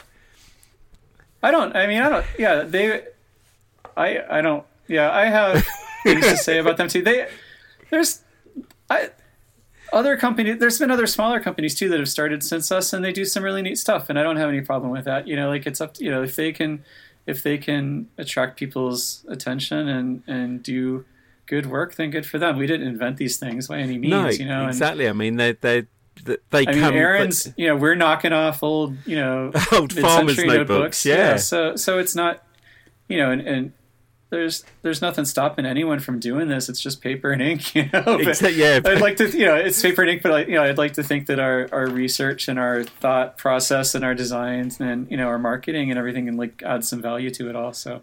And does your inbox get filled with? Because you must get. I I know what editions I like, and I know what what additions I think would be really cool to use. And then like you mm-hmm. bring something out, and it's like oh, like Coastal. I, I really loved Coastal. Mm-hmm. I I am a dot grid person. I love Dime Novel. I love Eek. I love Rams. There, there are certain editions that I really like. So I, I know that you, you must get like the can you remake, can you remake, um, and then the emails of oh you should do this you should do mm-hmm. this it, it's like with book publishers or, or musicians when they get sent oh i've written this song or i've written this book and you're like whoa whoa whoa whoa whoa.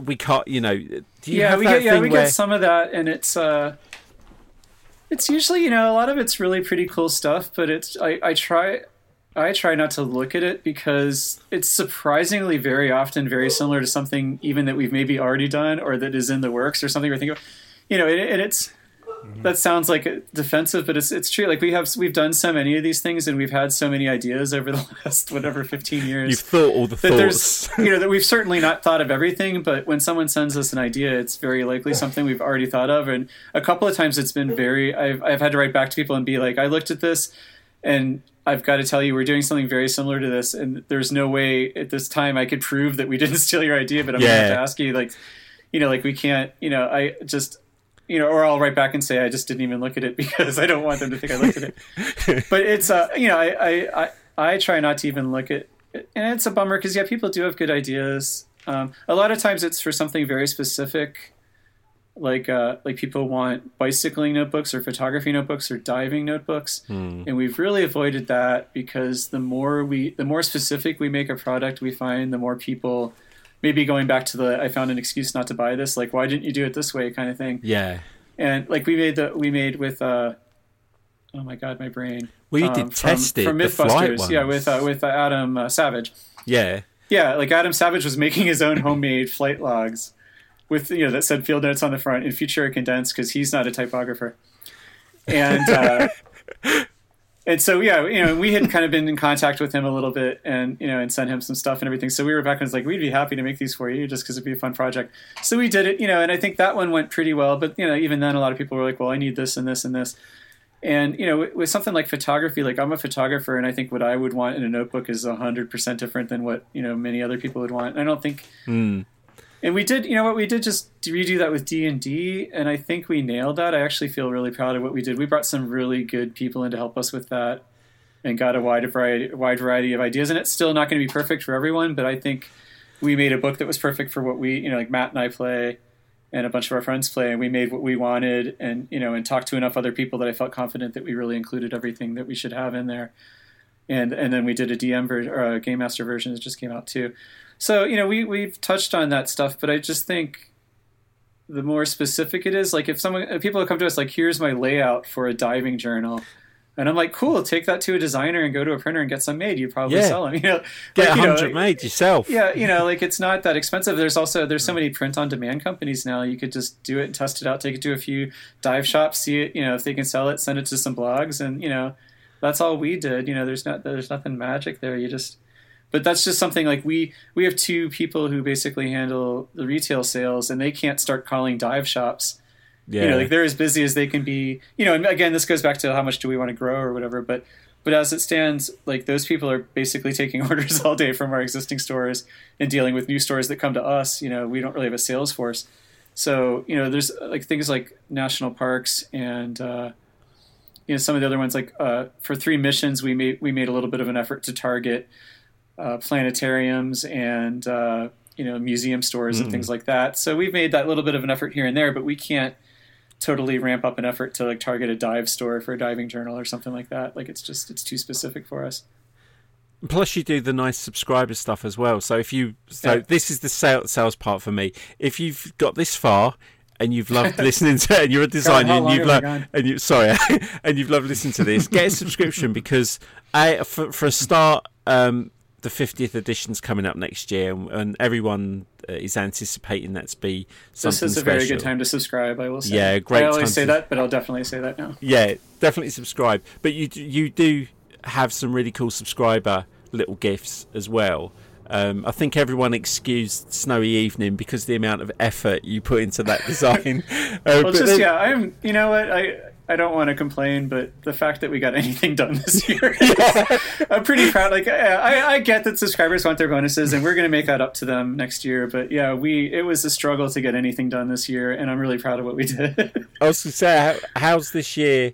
How's this year been? I mean, you, you you've got I mean, not terrible, but just like we we had to our printer that we worked did most of our work with closed right as COVID started. They they lost a lot of other business um, as a result of COVID and just couldn't go on. So they they were bought by a bigger printer who's a fantastic, uh, a really good, well known local printer that you know we had kind of worked with a couple times before anyway.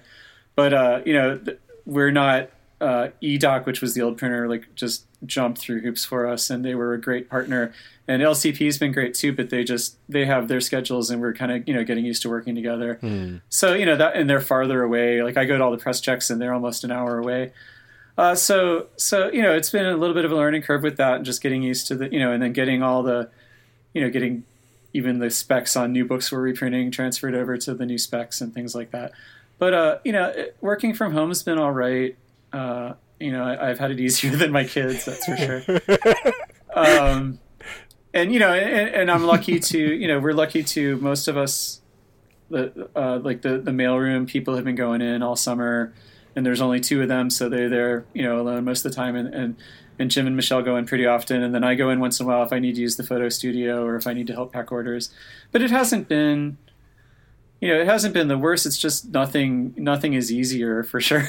you know, Yeah. like any any step of the process has been made that little bit harder by just having to work remotely and having to coordinate it over Zoom or whatever. So, Yeah. so, yeah, you know, it's just. Uh, you know, in the supply lines, like mail, you know, what's been well documented, the U.S. mail was hobbled this year, and Oh, yeah. the holidays don't help that anymore. So, yeah, I mean, you know, if you're ordering Christmas gifts, order them last week because, you know, stuff's gonna get lost this Christmas. I mean, not just from us, but from anyone. There's just, I hope people aren't counting on minimum wage mail workers and Amazon workers to get them stuff in two days. Like on if they're ordering, you know, like a Wi-Fi adapter on the, a six dollar Yeah. Wi-Fi adapter on the 23rd. They're not hoping to get it Christmas morning. well, I ordered. That's not happening this year. I love the snowy evening ones because I love the colour and, and just everything about them. And I wanted to get some because, like I say, my editions go to Alan because it's just because of the USPS and shipping and everything. Like they go to Alan, and when I visit Alan, I got a nice little collection to pick up. But I ordered some snowy evenings to come here, and it's like they'll they'll turn up when they turn up. the worst thing is when you get the tracking number and you're following every Yeah. move. Like Yeah. I've got a package coming from Aaron. Um, that arrived in Heathrow on November the 30th and and has just has not moved. And it's like, oh crap, where is it? Yeah, I mean, I just yeah, I mean, I've obviously been ordering Christmas gifts and ordering, uh, you know, my usual trail of scooter parts and garbage like that, and yeah, like I, I had placed a Discord, uh, a Discogs like record order like a week ago, and it says it ha- it says the label is printed hasn't moved, but I know from field notes like USPS doesn't even scan that stuff half the time, so I'm not going to hassle that guy. Like, don't, yeah, just it's a bad time for everyone. Don't let it go and don't hassle these people. They're all doing their best. Yeah, it'll turn up one day. I ordered something from literally the local town I live in um, for my wife's birthday three weeks ago. Her birthday is on Friday. Yeah, And it's still like I have no idea where it is, if it's coming, what's going on. And I'm like, I could have probably gone there and knocked on the door and yeah, picked it yeah. up. I saw an email. Yeah, I saw like a meme the other day. Someone ordered something. I think it was in San Francisco. Like they ordered it from a place. You know, like six miles from the airport, and they calculated that a turtle could have actually carried it there faster than it can. And it was it was a funny thing, but it was also really mean because, like, you know, you don't like that's not how it works, dude. Just chill out. yeah, the carbon footprint of this set of Right, notebooks yeah. is, is just just ridiculous. It's or yeah, people you know people want stuff in two days, and then they see it goes to like you know it goes to Wisconsin, then comes back to Illinois or whatever. It's like why do you go to Wisconsin? It's like that's how it comes in two days. That's how they do it. They have these big warehouses yeah, around the country that they have to go to, you know, and it's all automated. Like it's they yeah, FedEx knows what it's doing. They're not going to do any. They're they're not going to get any better ideas from you yeah. calling them. telling Ring, them you to yeah, you ringing them and asking them if they could just Yeah, pop outside right. and see if they could find it is not going to happen. so um, Yeah, I have. I have a friend who worked for one of those delivery companies, and he said they're so efficient that they track the route that they drive, Mm-hmm. Right. so they don't have to make left turns across traffic. I mean, Yeah, I mean their their job isn't shipping; it's it's logistics. It's like you know, it's not you know, it's like which sometimes it feels like our job isn't notebooks; it's logistics. but So how's the rest of? Are you guys like? I got your email the other day. Are you able to finally have a bit of a rest now? Can you kind of take your foot off the gas and just see out the rest of this year now, and then kind of? I know you're working on spring, but I yeah, I do you- mean, usually that's the case. Usually, I mean, usually we actually close the week after Christmas. But what is a vacation anymore? exactly. I've yeah. taken, I think I took one vacation day this year. in the living room instead. Uh, yeah, right. So, uh, so yeah, uh, normally that would be the case. Like normally, once the normally the winter edition would launch before Thanksgiving, and then you know we have tons of Christmas orders coming in, and I might go in and help pack orders once in a while. But we also usually staff up a lot and have a lot of extra people in. So my part of it is really kind of pretty mellow through mid December, and then we're usually closed that the week between Christmas and New Year's. But uh, I mean, this year just with without be able, being able to bring in temps to pack and without having to be, you know, we can't have all of us there at the same time packing. Uh, we're all working weird hours and doing some extra time to get those orders packed. But uh, Oh, well, but I think once, uh, yeah, once uh, once we get you know a few days before Christmas, I think things will mellow out and uh, should have a pretty quiet week after Christmas, hopefully. so I mean, least you- even working on spring, you know, working on spring is is leisurely. You know, we can get it. You know, if I work on it a few hours a day, that's no problem. So at least you've got uh, like you say you united uh, the letterpress and then snowy evening came quite close to each other Right, but like yeah. now you've got christmas and you've got that yeah, yeah, work the- on it yeah. Fall and fall and winter always crash together more than we'd like, and then we've got a. But then we usually have a nice break before oh, spring Oh, well- to do something a little more ambitious. well, as a field notes as a field notes collector and a, an admirer of your design and and everything that goes in behind it i do i appreciate a lot of like the, the backstory the stuff that we've talked about and i like supporting a friend you know I, I, quite often i go and buy an extra couple of packs for friends and send some out to people but appreciate your time brian it's been really fascinating to hear all about it and and kind of see what your day's like and what you have to do because you know you are. I- think you're probably, um, probably maybe more well liked than you realise at times. As you know, It is. I mean, that's. I mean, when it all comes down to it, just seeing people, you know, even for all the snarky comments and haters and everything, like there's just people get excited about these things, and just even seeing people complaining about them, it's just nice to be thought about. You know, like it's nice that people take it that seriously because, you know, you, I could be doing anything, and and to actually be making something I can hold in my hand. I've got a big box of these things of, that I made, you know, and or that we made, obviously. Uh, it's just it's nice to make something, and it's nice to see other people get excited about it. And that's really what it comes down to for me. yeah, it's nice to look back when you're when you're old and in your smoking jacket, and Yeah. you can look back and there's a big Older. Oh, yeah, I Yep. made that. I made see see that hundredth edition there. Jim and I were just joking about that. He's like, "Yeah, we'll do that for the hundredth. I was Yeah. like, "Yeah, I guess I, I guess I got nothing better to do until then." I mean, you, we'll, we'll finish up in a second. Um, I mean, is field notes is field notes your future? Is, do you think that will just con- continue to be? I guess. I mean, I've been here. Uh, I started at Coudal in '98, so I've been there 22 years, which is a ridiculously long time, and doing field notes for you know most of, like wow. since 2007, I guess. Yeah. Um, so yeah, I don't know what else I would do now. Like I just have you know like yeah, I, I don't know. I don't have other plans. I've been working on you know maybe padding out this whole des- forensic design idea into you know, like doing podcasts and doing lectures and stuff. So maybe taking that to some more schools and getting more. I've always like really enjoyed education, so you know, maybe teaching some classes or something, and maybe getting into that a little bit. But that's not super lucrative.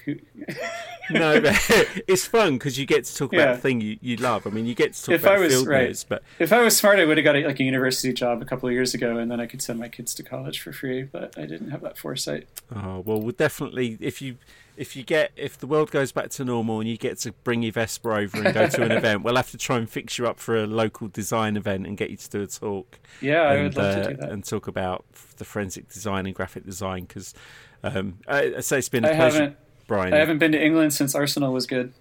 Uh, I spoke to a guy. I interviewed someone yesterday who's a Liverpool supporter, and yeah. uh, the only the only thing I could really come at he good said, for them. He said to me, uh, "Yeah," he said, "Are you a football fan?" I said, "Well, I, su- I, support QPR, so I don't know whether that counts." But I remember I remember going to America and um, getting into the airport, and the night before I flew, QPR played Liverpool, and we were awful at the time. And Liverpool went 2 0 up, and I was just like, oh, God, you know, we've lost again woke up in the morning, we'd beaten them 3 2. and and when I got to the airport in Washington, because Liverpool scored this amazing overhead kick, they sh- they were showing it on the big screen. And, you know, it's all these people sort of looking at me. It's like they're showing English football in Washington Airport in, in the TSA queue. And I just stood there with the biggest smile on my face because, like, yeah, it might have been a good goal, but we beat them 3 2 in the last yeah. minute. But, but yeah, I look, look forward to you I just read somewhere someone said Arsenal was in fifth place, and I was like, what? And I was like, oh, in London. Yeah, yeah. oh, Arsenal can finish second in the Premier League and they'll still moan about it. Oh yeah, for sure.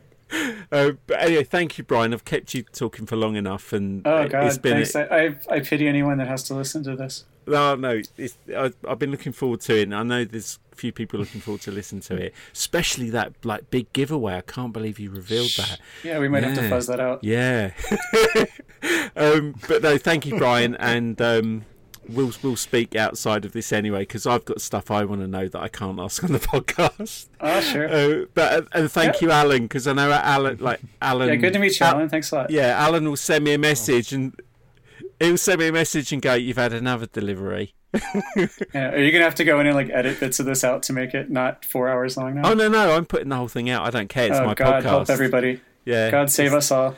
Yeah, we, when we first started, it was meant to be like forty-five minutes to an hour, but now it's kind of I don't want to cut the, my guest off. If if you've got the time to do it, I want to ask you all the questions. Oh. So if people want to listen, that's I'm I'm not fixated by the numbers. They, I just want people to hear good conversation. So thank you. Sure. See you guys. Take care.